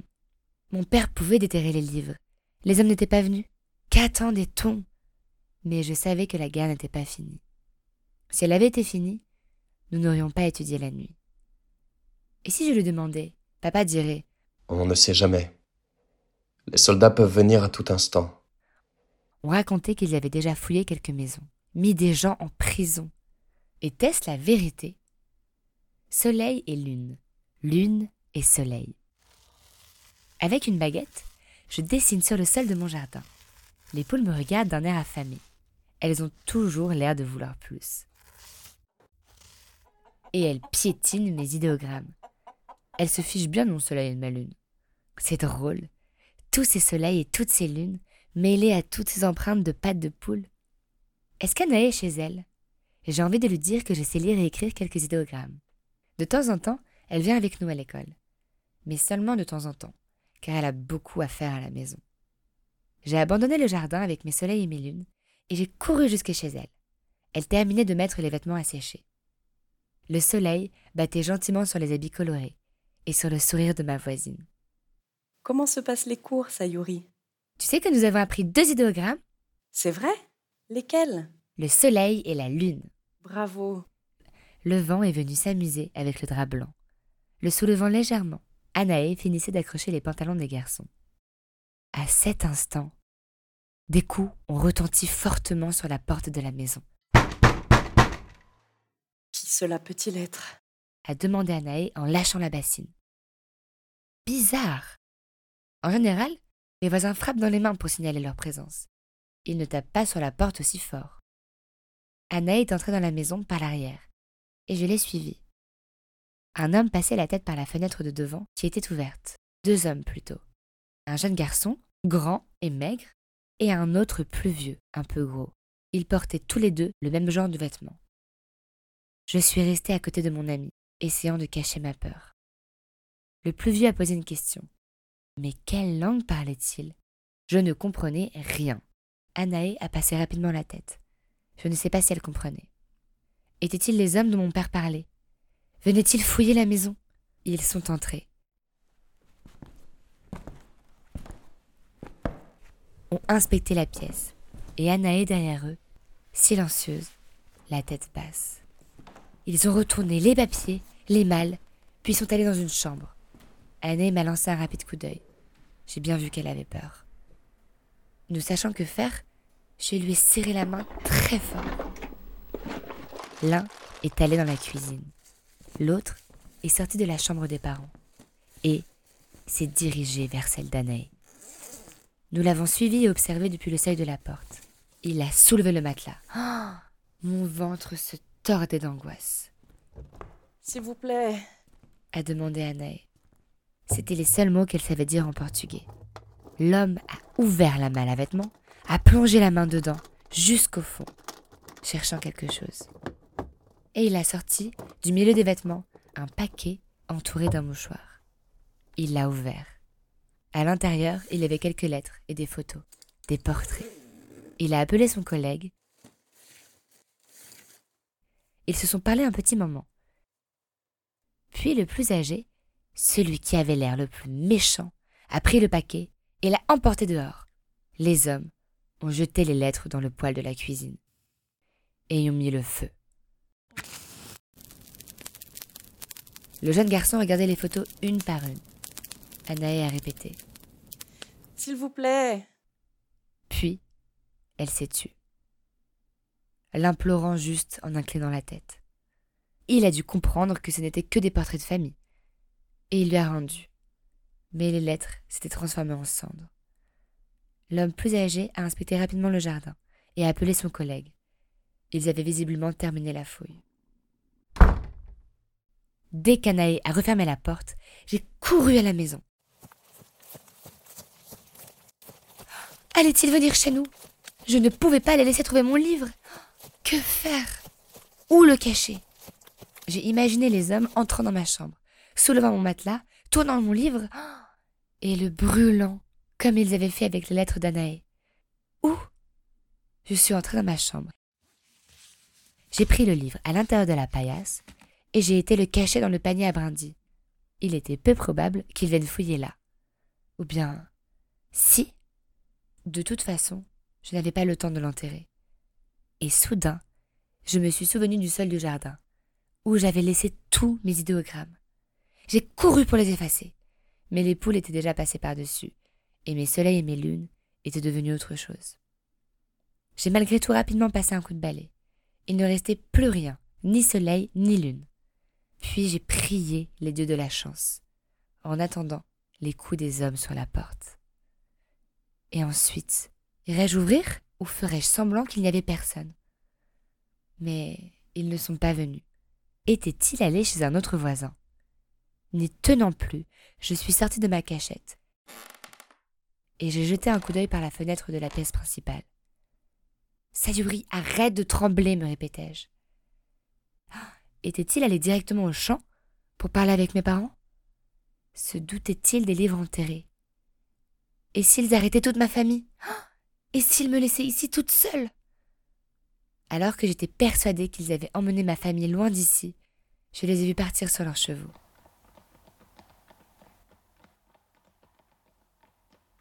Au même moment, ma mère revenait vers la maison. J'ai couru vers elle et je me suis jetée dans ses bras. « Qu'est-ce qu'il y a, Sayuri ?»« Maman, deux hommes sont venus. J'ai cru qu'ils allaient nous arrêter. »« Calme-toi. Ils sont partis. » Ils n'étaient pas venus chez nous. Personne ne serait donc emprisonné. « Sayuri, va laver les tomates. Tout le monde va bientôt vouloir déjeuner. » J'ai été saisie d'une folle envie de pleurer. Maman a-t-elle vu les larmes que je cachais? En tout cas, elle n'a rien dit.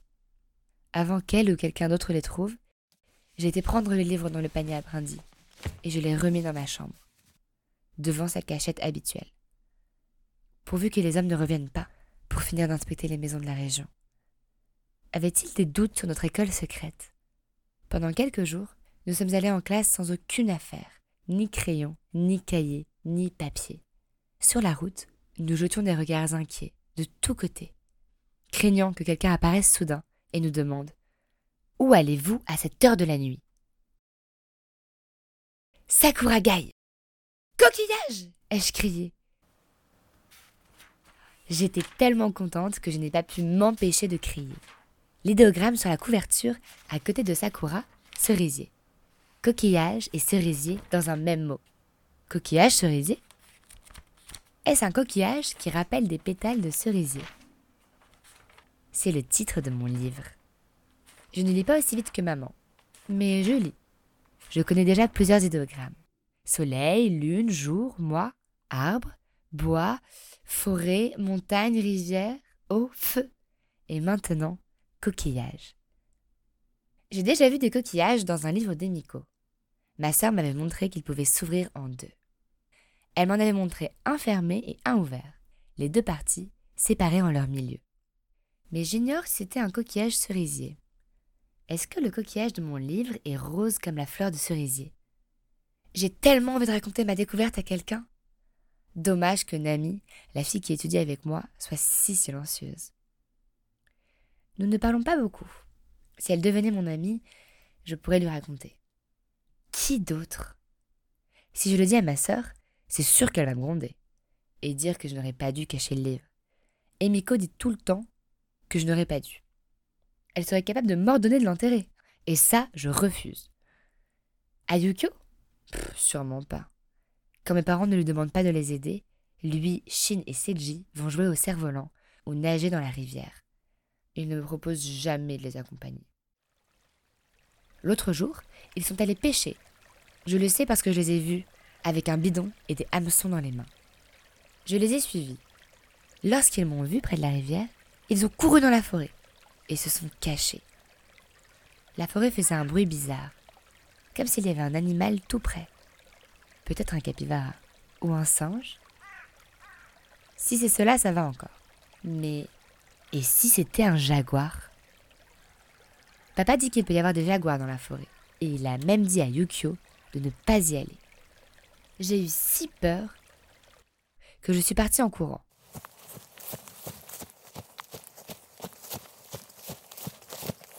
Une fois à la maison, je me suis mise en colère après les garçons. Pourquoi ne m'emmenaient-ils jamais ? Qu'est-ce que cela leur coûterait ? Je n'allais pas les gêner, je voulais juste me mouiller les pieds et regarder les bancs de petits poissons. Alors raconter mon secret à Yukio ? Jamais de la vie. Le coquillage cerisier s'ouvre peu à peu. Il me montre la rivière, les eaux, les arbres de la montagne, les animaux. Il me montre chaque jour un peu plus le goût caché de lire toute seule. Par la fenêtre, j'ai vu le soleil s'embraser. Il est temps de fermer mon livre. Maman sera furieuse si j'oublie de laver le riz et les navets. Aujourd'hui, on mange des navets bouillis. Ça n'a aucun goût. Ensuite, nous allons en classe. J'ai plongé une tasse dans les bidons d'eau et je l'ai versée dans la bassine. J'ai refait le geste plusieurs fois, jusqu'à ce qu'il y ait assez d'eau pour laver les légumes. Et si je le racontais à Anaï ? Ma voisine est tellement gentille ! La terre est partie, l'eau est devenue marron et les navets plus clairs. Ils poussent sous la terre sombre. Et pourtant, ils sont si blancs. J'ai pris une éponge et je les ai frottés. Cette fois-ci, je n'ai pas oublié. Anaï s'est toujours bien occupée de moi, depuis que je suis toute petite. Un jour, j'avais envie d'avoir un verre à soie. Et j'en avais rapporté un de la bananerie. Tous les jours, j'allais lui chercher des feuilles de mûrier. La larve blanche grandissait. Jusqu'à ce que papa revienne de la ville avec un jouet pour moi. Une dinette, une casserole, une poêle et des petites assiettes colorées. Je n'en avais jamais eu, me servant de feuilles comme assiette, de fleurs et de feuilles comme aliment. Je me suis tellement prise de passion pour mon nouveau jouet que j'ai oublié de donner à manger à ma petite bête. Et elle est morte. Toute la famille était occupée avec les autres petites bêtes, qui réclamaient à manger. Je pleurais toute seule dans le jardin, quand Anaï est venue me voir. « Sayuri, que se passe-t-il ? Ta petite bête est morte ?» Elle m'a aidée à l'enterrer. Dessus, nous avons déposé quelques fleurs, et nous avons même planté une branche de mûrier. C'est décidé. Pourquoi n'y ai-je pas pensé avant ? Je vais tout raconter à Anaï. Sayuri, tu as bien appris. Tu lis un livre toute seule ? Elle va me féliciter. Quand vais-je lui dire ? De temps en temps, elle vient en classe avec nous et aide le professeur, corrige nos devoirs. Mais ce n'était pas le bon moment pour parler avec elle. Il y avait toujours quelqu'un à proximité. Peut-être l'après-midi, quand elle s'occupait du jardin ? Ou bien quand elle allait ramasser les salades dans le potager. J'ai mis les navets propres sur le plateau à côté de la bassine. Emiko est arrivée pour préparer le dîner. « Allez, Sayuri, prends la casserole !» Fini la tranquillité. Emiko voulait toujours tout, tout de suite. « Tu vas être en retard en classe. » Elle s'est mise à couper les navets en grosses rondelles. Si seulement elle ressemblait à mon amie. Après le repas, j'ai rejoint mon groupe de voisins pour aller en classe. Et j'ai vu Anaï. Chouette ! Mais ce soir-là, elle était silencieuse, dans ses pensées. La faible lumière de la lanterne l'éclairait, et je l'ai vue sourire toute seule, le regard dans le vague. Je n'ai pas pu m'empêcher de lui demander. « Qu'est-ce que tu as, Anaï ? Tu es contente ? Qu'est-ce qu'il y a ?»« Moi ? Rien, rien. » Elle me cachait quelque chose, et quelque chose d'agréable. Mais pourquoi ne voulait-elle pas me le dire ? Même pendant la classe, Anaï ne s'est pas départie de ce sourire, que je n'arrivais pas à déchiffrer. De temps en temps, elle regardait le professeur. Lui aussi semblait plus gai que d'habitude. La classe était terminée, et nous attendions nos cahiers. Le propriétaire de la maison nous a appelés. « Ne partez pas tout de suite. J'ai deux nouvelles à vous annoncer. Une bonne et une triste. » Nous nous sommes regardés, curieux. Des nouvelles. La triste nouvelle, c'est que votre professeur Shimada ne pourra plus vous faire cours l'année prochaine. Nous sommes restés muets, interdits, attendant la suite.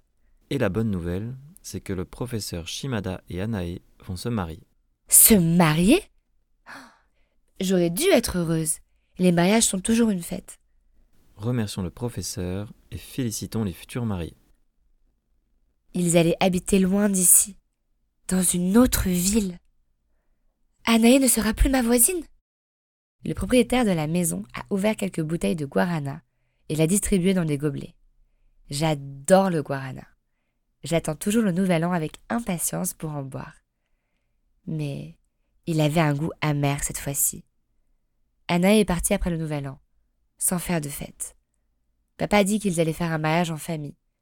L'époque n'était pas aux grandes réjouissances. En ce moment, c'est ainsi. Il n'y a de fête nulle part. Et moi qui voulais voir Anaï dans sa robe de mariée, j'aurais tant aimé aller à son mariage. Je me suis souvenue des mariages d'autrefois, dans notre communauté. Tous les voisins participaient et préparaient le repas pendant trois jours. Il y avait de grands feux entourés de briques dans le jardin. La fumée s'élevait dans le ciel. Et partout, des voix, des rires, des enfants qui jouaient. « Attention aux casseroles, allez jouer plus loin !» criaient les mamans. Avant de partir, Anaï est venue nous dire au revoir. Étonnée de mon silence, elle s'est approchée, m'a caressé les cheveux et m'a demandé « Qu'est-ce qu'il y a, Sayuri ?» Je regardais fixement le pied de la table.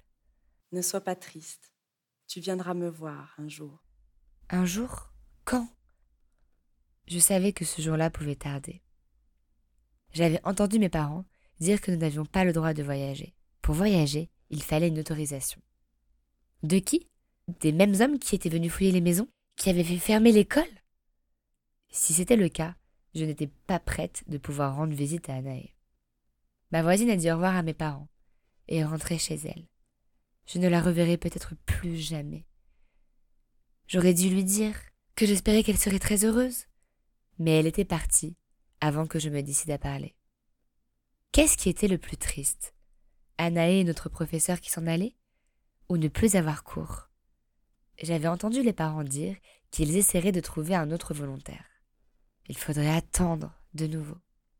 Yukio semblait content de ne plus aller en classe la nuit et de ne plus marcher sur la route avec la lanterne à la main. Mais c'est parce qu'il sait déjà bien lire. Moi, pas encore. Je bute encore sur un grand nombre de lettres. Je lis à ma façon, hésitante, lente.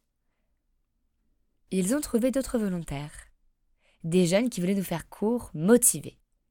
Mais ils étaient comme les parents, surchargés de travail, et nous avons dû arrêter au bout de quelques mois. Et un nouvel été est passé. Et nous avons encore eu un nouveau professeur, qui s'est arrêté un peu avant la saison des kakis. Après lui, plus personne. Les parents voulaient réunir deux groupes, mais il y avait deux problèmes, la distance et le risque de se faire remarquer. Nous sommes restés plusieurs mois sans avoir classe. Les arbres à kakis ont perdu peu à peu tous leurs fruits. Les branches se sont de plus en plus dévêtues, puis sont restées complètement nues. Le froid était là. Un autre monde ? Le froid arrive, reste un peu et s'en va. Peu à peu, les jours se réchauffent.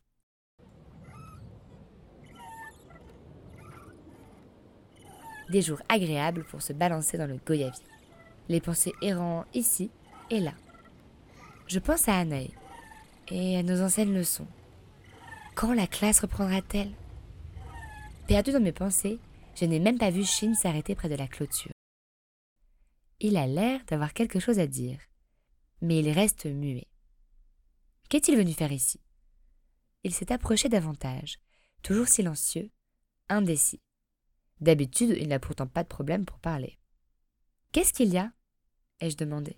« Je pensais au cours. » Les parents trouvent un nouveau professeur ? Pas encore. Et si on allait jusqu'à l'école de la ferme São Pedro ? Pour étudier ? Pour voir. Mon père dit que c'est très loin. Je connais le chemin. On peut y aller en cachette. Vu que tout le monde est occupé, personne ne remarquera rien. Je ne sais pas. Et ensuite ? Tu crois qu'ils voudront bien ? Mais je mourais trop d'envie d'y aller. Alors j'ai ajouté. Quand est-ce qu'on y va ? Demain, après le déjeuner. Dis que tu viens chez moi. Et ton frère ? Il aide mon père. Il n'a pas le temps. Yukio aussi. Et de toute façon, elle se fiche un peu de l'école. Je crois qu'une amie veut y aller, elle aussi. Nous avons convenu de nous retrouver demain, après le déjeuner, près du manguier.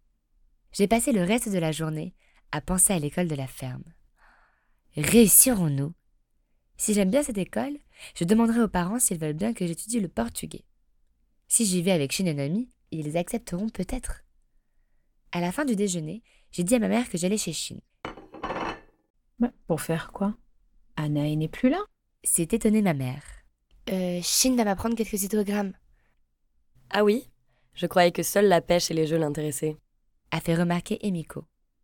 Je peux ? Oui, mais ne rentre pas tard. Je t'accompagne, a dit Yukio.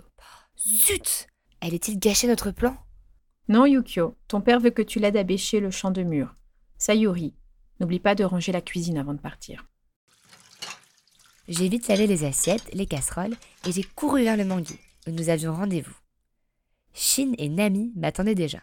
Nami continuait à ne rien dire. Je ne savais même pas dire si j'étais contente qu'elle vienne avec nous. Bon, de toute façon, il serait plus facile de demander à nos parents l'autorisation d'étudier à l'école de la ferme si nous étions trois. Nous avons marché un moment sur le chemin, avant d'arriver sur la route principale.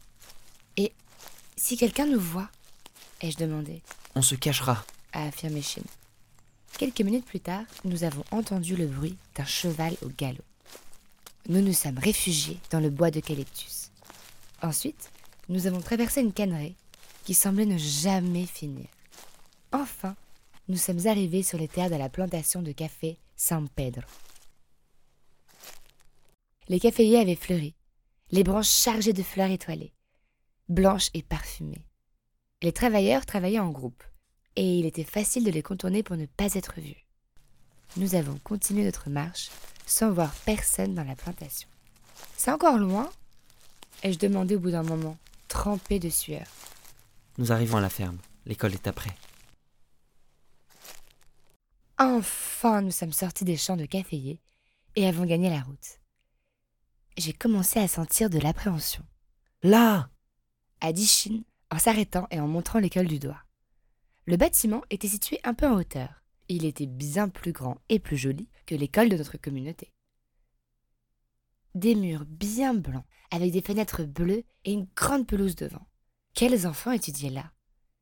Et le portail n'était même pas fermé. Que faire ? S'approcher ? Entrer ? Mais si quelqu'un vient, qu'est-ce qu'on fait ? A chuchoté Nami. Shin, tu parles portugais ? Il est resté silencieux. Il n'y avait même pas pensé. Nami était cachée derrière les fleurs, qui s'enroulaient sur le portail, comme si elle nous souhaitait la bienvenue. Moi aussi j'avais envie de me cacher. Shin, tu es le plus vieux.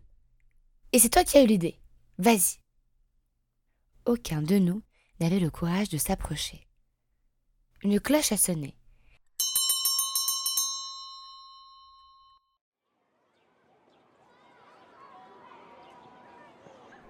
Et aussitôt, une horde d'enfants est sortie, certains mangeant un encas, d'autres courant derrière une balle. Ils étaient très différents de nous. Les cheveux blonds ou châtains, les cheveux très frisés, la peau chocolat, la peau claire, la peau brune. Il y avait une petite fille aux cheveux noirs et lisses, comme les nôtres, et très bronzée. Je n'avais envie que d'une chose, partir en courant. Mais après avoir autant marché, s'enfuir ainsi ? Un élève nous a vus, s'est arrêté et nous a montré du doigt. Aussitôt, une multitude d'enfants s'est approchée de nous. Mais impossible de comprendre ce qu'ils disaient. Une femme est apparue à la fenêtre. Ce devait être la maîtresse. Elle avait la peau claire, les cheveux châtains tirés en arrière. Tout le monde nous regardait. Nami a fait demi-tour en courant. Mais que faire? La suivre? J'ai regardé Shin avec hésitation. « On s'en va ?» ai-je demandé. La maîtresse est venue dans notre direction en s'adressant à nous. Mais là encore, je ne la comprenais pas. Je me suis souvenu de la discussion de mes parents. Et s'ils la traitent comme une ennemie ? Ce sont des enfants. Que savent-ils de la guerre ? Les enfants parlent entre eux. J'ai rejoint Nami en courant, suivi par Shin. Un peu plus loin sur la route, nous nous sommes arrêtés pour reprendre notre souffle. Au loin, les enfants se dispersaient sur la pelouse, et la maîtresse avait disparu à l'intérieur. Nous avons encore couru jusqu'à rejoindre les caféiers. Puis, nous avons fait le chemin du retour en silence. Ce monde que j'ai entreaperçu m'a semblé si différent, et en même temps, si effrayant. Qu'avait bien pu dire la maîtresse? Comment étudier là-bas sans comprendre la langue? Et si la maîtresse le dit à quelqu'un? Si elle dit que nous sommes venus espionner? Ai-je demandé. Qu'est-ce qu'on a fait de mal? On n'a fait que regarder. S'est exclamé Shin. Je... je ne sais pas. C'était vrai. Nous n'avions fait que regarder. Mais comme nous ne savions pas trop ce que nous pouvions et ne pouvions pas faire, je mourrais de soif. Je me suis imaginé à la maison en train de remonter le seau du puits et de boire toute l'eau d'un coup. Sur le chemin, nous avons cueilli des oranges, pas assez mûres pour étancher complètement notre soif, mais suffisamment pour nous désaltérer. « Dépêchons-nous » a dit Nami en accélérant le pas. Je suis arrivée à la maison tellement fatiguée, affamée et pleine de poussière qu'Emiko a tout de suite flairé quelque chose de bizarre. « Je croyais que tu étais allée étudier chez Shin. Où êtes-vous allée ?» « Nous avons travaillé. Ensuite, euh, nous sommes allés jouer près de la rivière. »« Fais attention, Sayuri. » La rivière peut être dangereuse. Je sais. Va faire chauffer l'eau du bain. Tu es en retard. Je sais, j'y vais. Je me suis assise près des bûches et les ai déposées dans le foyer avec des brindilles. J'avais une de ces envies de dormir ici même, appuyée sur le tas de bois. Mais il fallait que je m'occupe du feu. Les parents allaient bientôt rentrer du champ et voudraient se laver.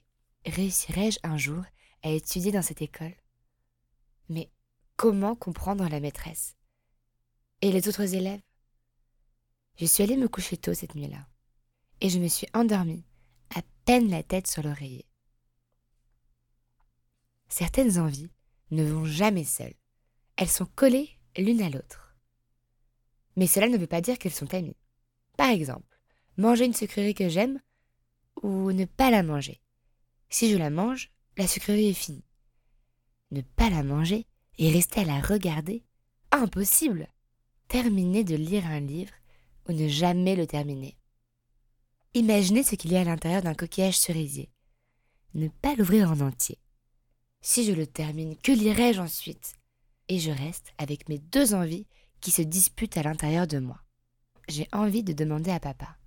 Pourquoi ne vas-tu pas déterrer les livres sous l'avocatier? Les hommes ne sont pas venus fouiller notre maison. À part ce jour où ils sont presque venus jusqu'ici, nous ne les avons plus jamais revus. Et ils ne viendront peut-être jamais. Mais, d'après papa, les soldats continuaient à fouiller les maisons. Et des gens avaient été emprisonnés uniquement parce qu'ils discutaient en groupe. Quand papa va en ville, il ne peut pas discuter avec ses amis comme avant. Il doit faire très attention. Il y a du monde, il y a des policiers. Maman dit que nous sommes très éloignés de la route principale, et que pour cette raison, nous sommes plus tranquilles.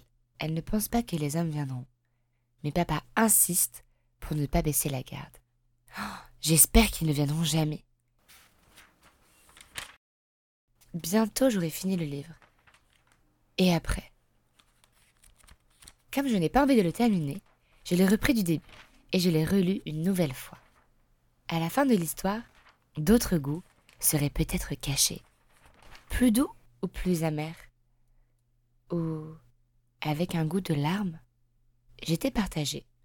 Ouvrir le coquillage en entier ou non? J'en avais envie et pas envie en même temps. Si je l'ouvre, je ne pourrais plus imaginer son goût. Mais si je ne l'ouvre pas, je ne connaîtrai jamais son goût.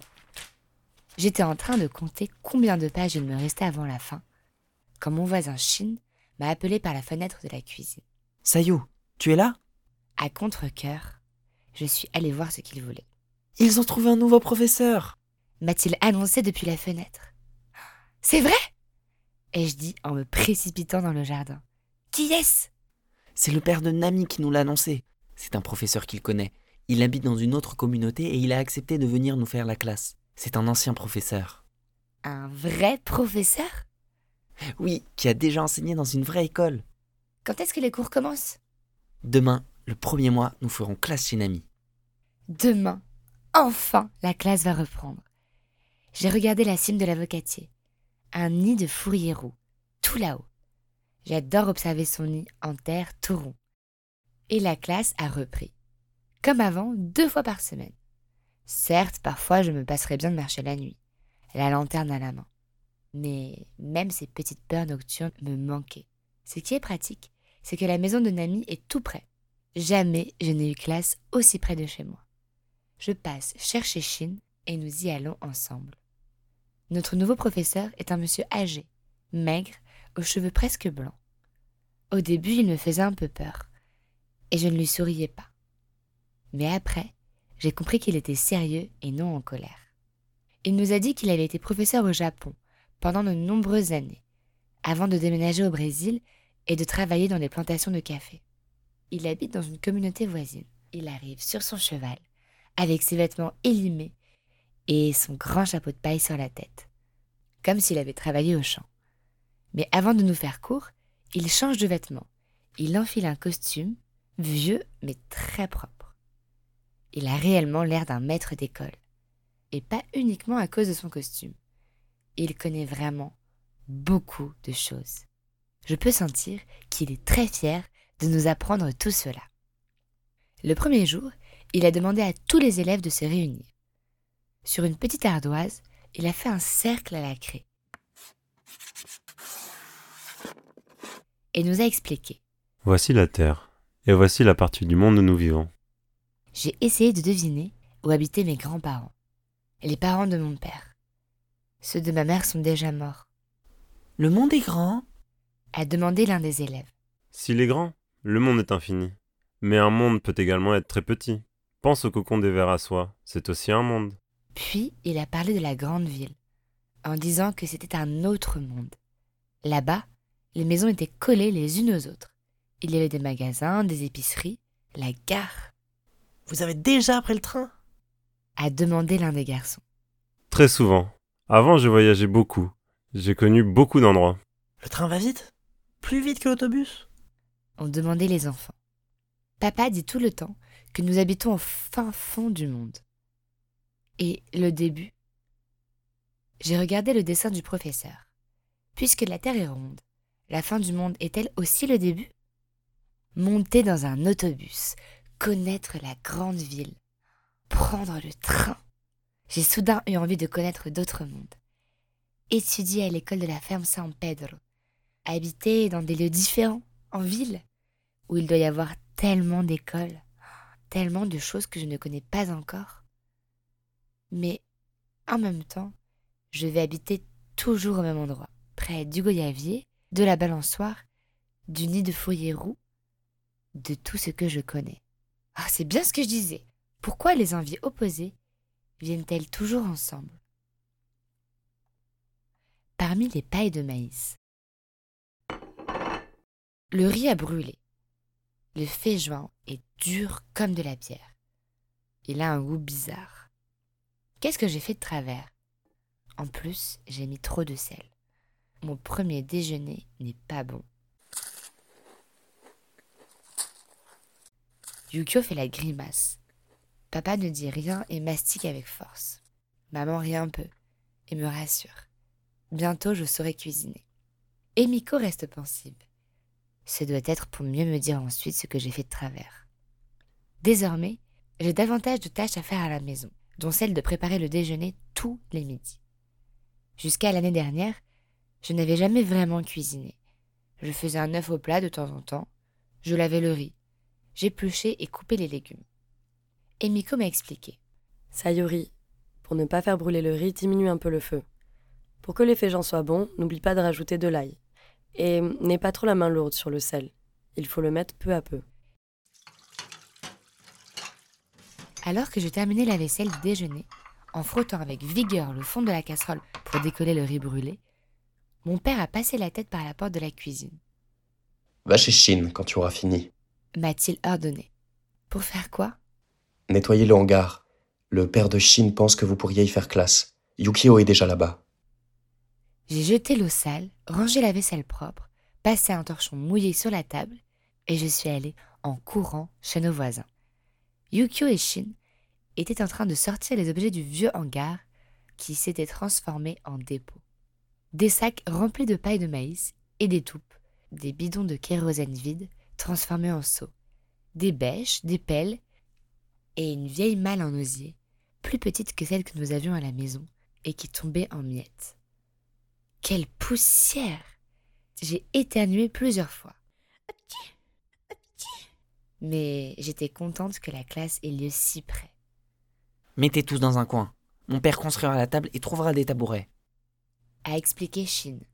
Nous avons décidé de tout ranger du côté droit pour garder le côté gauche pour la classe. Shin essayait de placer tout seul la vieille malle. Aide-moi, a-t-il dit. Yukio et moi l'avons soulevée par l'autre côté. Qu'est-ce qu'elle est lourde! Qu'est-ce qu'il y a dedans? ai-je demandé. Sayou, tiens-la! Trop tard. Elle était tellement lourde que je l'ai laissée glisser et un des côtés s'est ouvert en tombant. Regardez! S'est exclamé Shin, protégé sous une masse d'étoupe, une montagne de livres. Ils sont à ton père? ai-je dit, en regardant les livres étalés par terre. Ce sont ceux de ma sœur. D'Anaï ? Oui, elle adorait lire. J'avais bien vu qu'ils avaient disparu un jour de la maison, mais je ne savais pas qu'ils les avaient cachés là. Elle n'a pas dû pouvoir les emporter avec elle quand elle s'est mariée.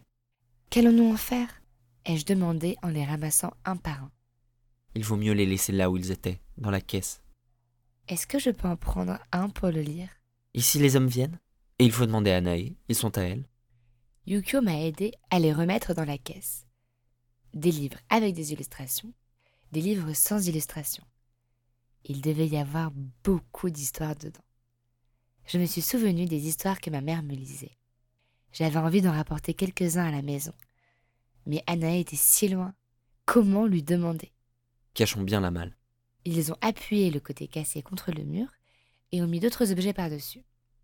Pourquoi papa n'avait-il pas fait pareil avec nos livres ? J'aurais pu en lire un de temps en temps. Mais je connaissais sa réponse. Si les hommes les trouvaient, nous pourrions tous finir en prison. Anaï avait pris un risque. Était-ce cela qu'elle craignait ?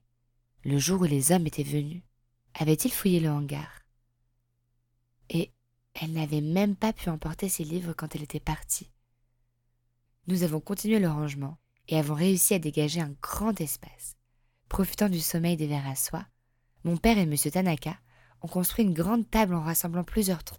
« Il ne faut pas que ça ait l'air d'une salle de classe », conseilla la mère de Shin. Nous avons alors décidé que les caissons qui serviraient de tabourets seraient empilés le reste du temps sur la table, avec les autres ustensiles des champs. Dès la semaine suivante, nous avons eu notre première leçon chez Shin. Le professeur voulait que nous améliorions notre écriture. Ayons une bonne calligraphie, une bonne rédaction, sachons écrire des lettres. Des lettres pour qui ? Pour Anaï ? Le jour où elle était venue nous dire au revoir, je ne lui avais même pas dit combien je l'aimais. Une lettre pour Anaï, c'était une bonne idée. N'oubliez pas pour la prochaine fois, chacun écrit ce qu'il a vu. A demandé un élève. Tout ce qu'il a vu, tout ce qu'il a senti, c'est la première étape. Je regarde le chemin. L'herbe haute, les arbres, la route de terre, la taille des arbres, le vent qui agite les feuilles, les cailloux.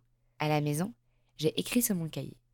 J'ai parlé de la terre rouge avec laquelle le fourrier roux fait son nid, de la terre sombre du potager, de la terre marron-gris du jardin, des boutures que maman plante et des escargots que je trouve. Un jour, Yukio et moi avons fait une course d'escargots. Le mien était allé d'un côté et le sien de l'autre. Nous avions repris chacun notre escargot et recommencé. Mais le mien avait enfoncé sa tête dans sa coquille. Il ne voulait plus sortir. Yukio avait dit qu'il avait gagné. « Ça ne compte pas !» avais-je dit. Et Yukio était parti jouer avec les voisins. J'ai écrit sur cela et sur beaucoup d'autres choses. La blette est vert clair, le poireau à la tête blanche et les feuilles vert sombre. Le chouchou est vert d'eau. J'aime bien les blettes avec du riz. Je n'aime pas les poivrons. J'aime les aubergines seulement si elles sont frites et pas si elles sont bouillies. Mais ce que j'aime le plus, c'est la pâte de fruits à la goyave et le guarana. Et les biscuits de route, bien sûr. Et le cerisier. Sur le cerisier, j'ai préféré ne rien écrire pour l'instant. J'ai préféré le garder encore un peu à l'intérieur de la coquille. Cette nuit-là, tandis que je regardais le ciel étoilé à travers la fenêtre de ma chambre, je me suis souvenu que je ne pouvais pas écrire à Anaï. Pas tant que la guerre n'était pas finie. Il pouvait découvrir que nous étudions en cachette. J'ai pensé une nouvelle fois à l'école de la ferme São Pedro. Si je savais écrire en portugais, je pourrais envoyer une lettre à Anaï. Elle ne pourrait peut-être pas la lire, mais elle saurait que je l'aime beaucoup. Des coquilles qui ne s'ouvrent pas. Je prends mon élan sur la balançoire et je me jette en l'air, en avant, en arrière. La branche du goyavier fait un bruit curieux. Suis-je trop lourde? Avant, elle ne grinçait pas. J'arrête de me balancer. Là, sur le tronc, la marque que Yukio et moi avions gravée au couteau. Je me mets debout et compare. Je dépasse de loin l'ancienne marque. Trois ans se sont écoulés depuis ce jour où nous avons enterré les livres. J'ai commencé à entendre des conversations différentes entre les adultes. La guerre est finie. Ce n'est pas sûr, répondaient certains. Bien sûr que j'ai prié pour que ce soit vrai, pour que la guerre soit vraiment finie. Mais personne ne sait vraiment. À l'autre bout du monde, comment être sûr ? « Si au moins nous pouvions lire les journaux !» disait ma mère. En ville, il y a des journaux en portugais. Quel dommage que personne ne sache lire, car nous serions pour de vrai si la guerre était vraiment finie. J'ai continué à penser à l'école de la ferme São Pedro, même si elle était loin, même si je ne comprenais pas ce que disait la maîtresse, même si les enfants ne me ressemblaient pas, je pourrais étudier là-bas, mais avant, il fallait être sûr que la guerre était terminée. Un ami de mon père a juré l'avoir entendu à la radio. La voix de l'empereur, disant que le Japon avait perdu la guerre. La majorité des habitants des communautés voisines n'y croyaient pas. C'était une erreur. Les dieux ne le permettraient pas. Mais personne n'était totalement sûr. Et le temps est passé, à toute vitesse, comme d'habitude. Impossible d'en savoir plus. Impossible de convaincre papa de déterrer les livres. Le nouvel an est arrivé. Des mochis pour les dieux et les ancêtres. J'ai fait deux vœux. Que j'aille étudier à l'école de la ferme et que nos livres reviennent bientôt. De plus en plus d'adultes disaient que la guerre était terminée et que le Japon était complètement détruit. Mais il y avait toujours quelqu'un qui affirmait que le Japon avait gagné la guerre et qu'il retournerait bientôt sur la terre où il était né. Dans le doute, nous avons continué à étudier la nuit, à la lumière des lanternes. Le vieux hangar de la famille de Shin devint notre école perpétuelle. Cela voulait bien dire que les parents avaient moins peur d'être découverts. Nous n'avions plus besoin de déménager régulièrement l'école. Je ne me plains pas de notre professeur. Il est très savant. Il nous apprend beaucoup de choses. Les parents disent qu'il est très heureux, qu'il a toujours aimé faire classe. L'autre jour, il a complimenté ma rédaction. J'avais écrit sur les tâches domestiques que j'aimais le plus. Aller chercher les œufs et allumer le feu pour chauffer l'eau. Et sur celles que je n'aimais pas. Laver les casseroles. Un jour, un élève lui a demandé si la guerre était finie. Le professeur a répondu que oui, mais que la suite était toujours floue pour l'instant. Nous n'étions pas encore autorisés à rouvrir l'école, pour l'instant. Et il nous a demandé de ne pas parler de la fin de la guerre, même avec nos parents. Pourquoi ? Il ne vaut mieux pas, c'est très compliqué, a-t-il répondu. Attendons. Et il nous a demandé d'être patients, car la situation évoluait. Bizarre. Si ça se trouve, la guerre n'est même pas finie, ai-je pensé. Et si c'était des mensonges ? Car pourquoi continuons-nous à étudier en cachette ? Pourquoi cette autorisation tardait-elle tant ? Pourquoi papa ne déterrait-il pas les livres ? Le temps est partout, dans les œufs qui éclosent et laissent sortir les petits poussins, dans la couleur rouge des kakis, dans le froid qui arrive. Quand il fait vraiment froid, quand le givre blanchit tout, mes parents ne peuvent pas élever de verre à soie. Et les jours où il fait vraiment très, très froid, nous nous serrons devant le poêle, à manger des patates douces et des cacahuètes grillées. Mais prendre un jour de repos, jamais. C'est à cette époque que les mûriers sont taillés, pour que naissent de nouvelles branches, pour que les prochaines petites bêtes aient des feuilles tendres, brillantes. Et mes parents doivent encore s'occuper de l'entretien de la magnanerie, couper les graminées, faire les nouvelles clés sur lesquelles les vers construiront leurs cocons. Je dois m'acquitter d'encore plus de tâches désormais, et je ne sais pas par où commencer. Pire pendant l'hiver, c'est de faire la lessive. L'eau me congèle les mains. La saison du froid s'en est allée, et le temps commence à se réchauffer, un peu plus chaque jour. Dimanche, des voisins sont venus parler à mes parents. Je les ai vus dans la pièce principale, qui montrait des lettres. À la couleur des enveloppes, je les ai reconnues. Les lettres de l'autre bout du monde. Cela faisait longtemps qu'elles avaient disparu. La guerre est finie, c'est vraiment vrai. J'en ai eu la certitude lorsque j'ai vu les lettres. C'était sûr. J'ai eu envie de sauter et de chanter. N'était-ce pas ce que devaient faire aussi les adultes ? N'étaient-ils pas heureux ? Quand les voisins sont partis, papa est resté assis, la tête basse. Je ne comprenais pas. Je ne l'avais jamais vu aussi triste. Même quand il avait enterré les livres. Pourquoi ? Il resta muet pendant le dîner. Personne ne parlait. Et quand nous sommes tous allés nous coucher, il est resté éveillé longtemps, tout seul, devant son verre de cachaça. Pourquoi papa est triste alors que la guerre est finie ? Ai-je demandé à maman le lendemain. Parce qu'il n'a plus de terre où rentrer. Et notre ferme, ce n'est pas ici notre terre ? Elle a hoché la tête. Oui, nous avons cette terre, notre chez-nous est ici. Mais ton père n'est pas triste uniquement à cause de la maison ou de la terre. Il n'a plus de terre où rentrer. A-t-elle répété plusieurs fois. À vrai dire, nous savions tous que la guerre était finie. A-t-elle ajouté. Comment cela ? euh, Je crois que ton père préférait fermer les yeux. Il avait du mal à accepter que son pays ait perdu la guerre. Mais j'ai vu les lettres arriver. Cela veut dire que tout le monde n'est pas mort. Nous avons peut-être encore de la famille vivante. Il ne faut pas qu'il soit triste, ai-je dit. Aucun pays n'est le même après la guerre, a expliqué ma mère. Le pays où nous sommes nés, où nous avons grandi et que nous avons laissé n'existe plus. Hum, tu es encore petite pour comprendre. Elle a ajouté que nous allions vivre ici pour toujours et que c'était sur cette terre que nous serions enterrés. Papa le sait, mais laisse-le avec sa tristesse pendant quelques jours. Bientôt, il recommencera à penser à la terre, au verre à soie, aux plantes. Et elle a soupiré profondément. J'avais beaucoup de peine pour papa. Des coquilles ouvertes. Sur l'étagère, il y a de nombreux objets. Des pommes de pin que j'ai ramassées, des fleurs faites par Emiko avec des épis de maïs, une vache et une tortue en bois que papa a sculptée lors de ses rares instants d'oisiveté.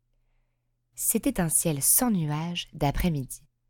Un vent agréable est entré par la fenêtre alors que nous terminions de goûter. « Aujourd'hui, nous allons déterrer les livres » a déclaré papa comme s'il venait de s'en souvenir.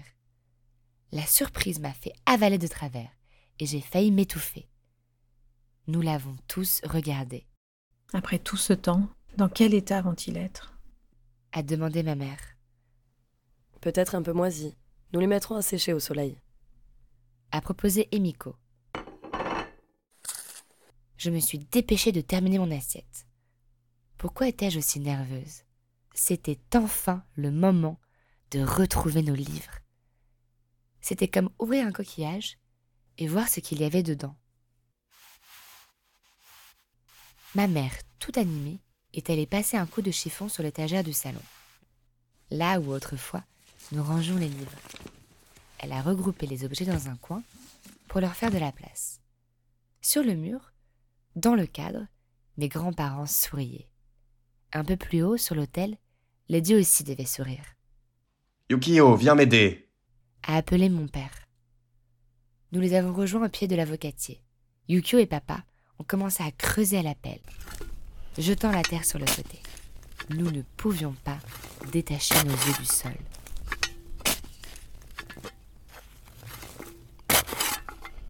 Les poules et les petits poussins sont arrivés, dans l'espoir d'avoir un festin de vers de terre. Enfin, la caisse est apparue, aussi sombre que la terre. Papa a soulevé le couvercle en bois. Il a fait une grimace en voyant l'intérieur. Nous avons tout de suite compris. Il avait tellement plu. C'était impossible que les livres supportent toute cette eau. Papa s'est mordu les lèvres, a balancé la tête, et a refermé la caisse. Et il l'a de nouveau recouverte de terre. Un coquillage cerisier ? Cela existait-il vraiment ? Ou seulement dans mon livre ? Tandis que je réfléchissais, je n'ai pas entendu la porte de ma chambre s'ouvrir. Je pensais qu'Emiko aidait mon père à nettoyer la magnanerie. Je me suis levée précipitamment de mon lit, le livre à la main. Allait-elle me gronder ? Ou être contente d'avoir au moins un livre à la maison. Ah, toi aussi tu en avais caché un ? Je l'ai regardé sans comprendre. Je vais te montrer celui que j'avais gardé en secret. Ma sœur a pris des ciseaux et a déchiré la doublure de son matelas. La paille est sortie brusquement. Emiko a plongé les mains dedans et en a retiré un paquet enroulé dans du papier journal, fermé par de la ficelle. Il était couvert de pain de paille. Elle l'a soigneusement nettoyé de la main. Puis a défait les ficelles. Un vieux dictionnaire à la couverture noire épaisse. « Tu as vu ? On n'est pas prêt d'en retrouver un comme celui-ci. »« Papa le sait ?»« Peut-être. Je l'ai gardé car je savais qu'il s'en servait souvent. Il te sera très utile. Et le tien, fais voir. Lequel as-tu caché ?» Je lui ai montré le livre, un peu inquiète de sa réaction. « Celui-là ? Je ne le connais pas. Il était à maman ?» C'est mamie qui le lui avait offert. Elle allait me le donner quand je saurais lire. « Et tu l'as lu ?»« Plusieurs fois. »« Tu as été sérieuse, Sayuri. » m'a-t-elle dit, tout en recousant la grosse toile de coton d'où la paille s'échappait. « Emiko, as-tu déjà vu un coquillage cerisier pour de vrai ?»« Oui, ce sont des coquillages rosés, tout petits. Ils ressemblent à des pétales de cerisier. » Alors, cela existait vraiment ? Un petit monde, comme l'avait expliqué notre professeur. Quelques jours plus tard, j'ai découvert que chacun avait sa coquille. Des livres sont soudain apparus, de la chambre de mes parents, de la chambre de Yukio, comme si les livres poussaient à l'intérieur de la maison.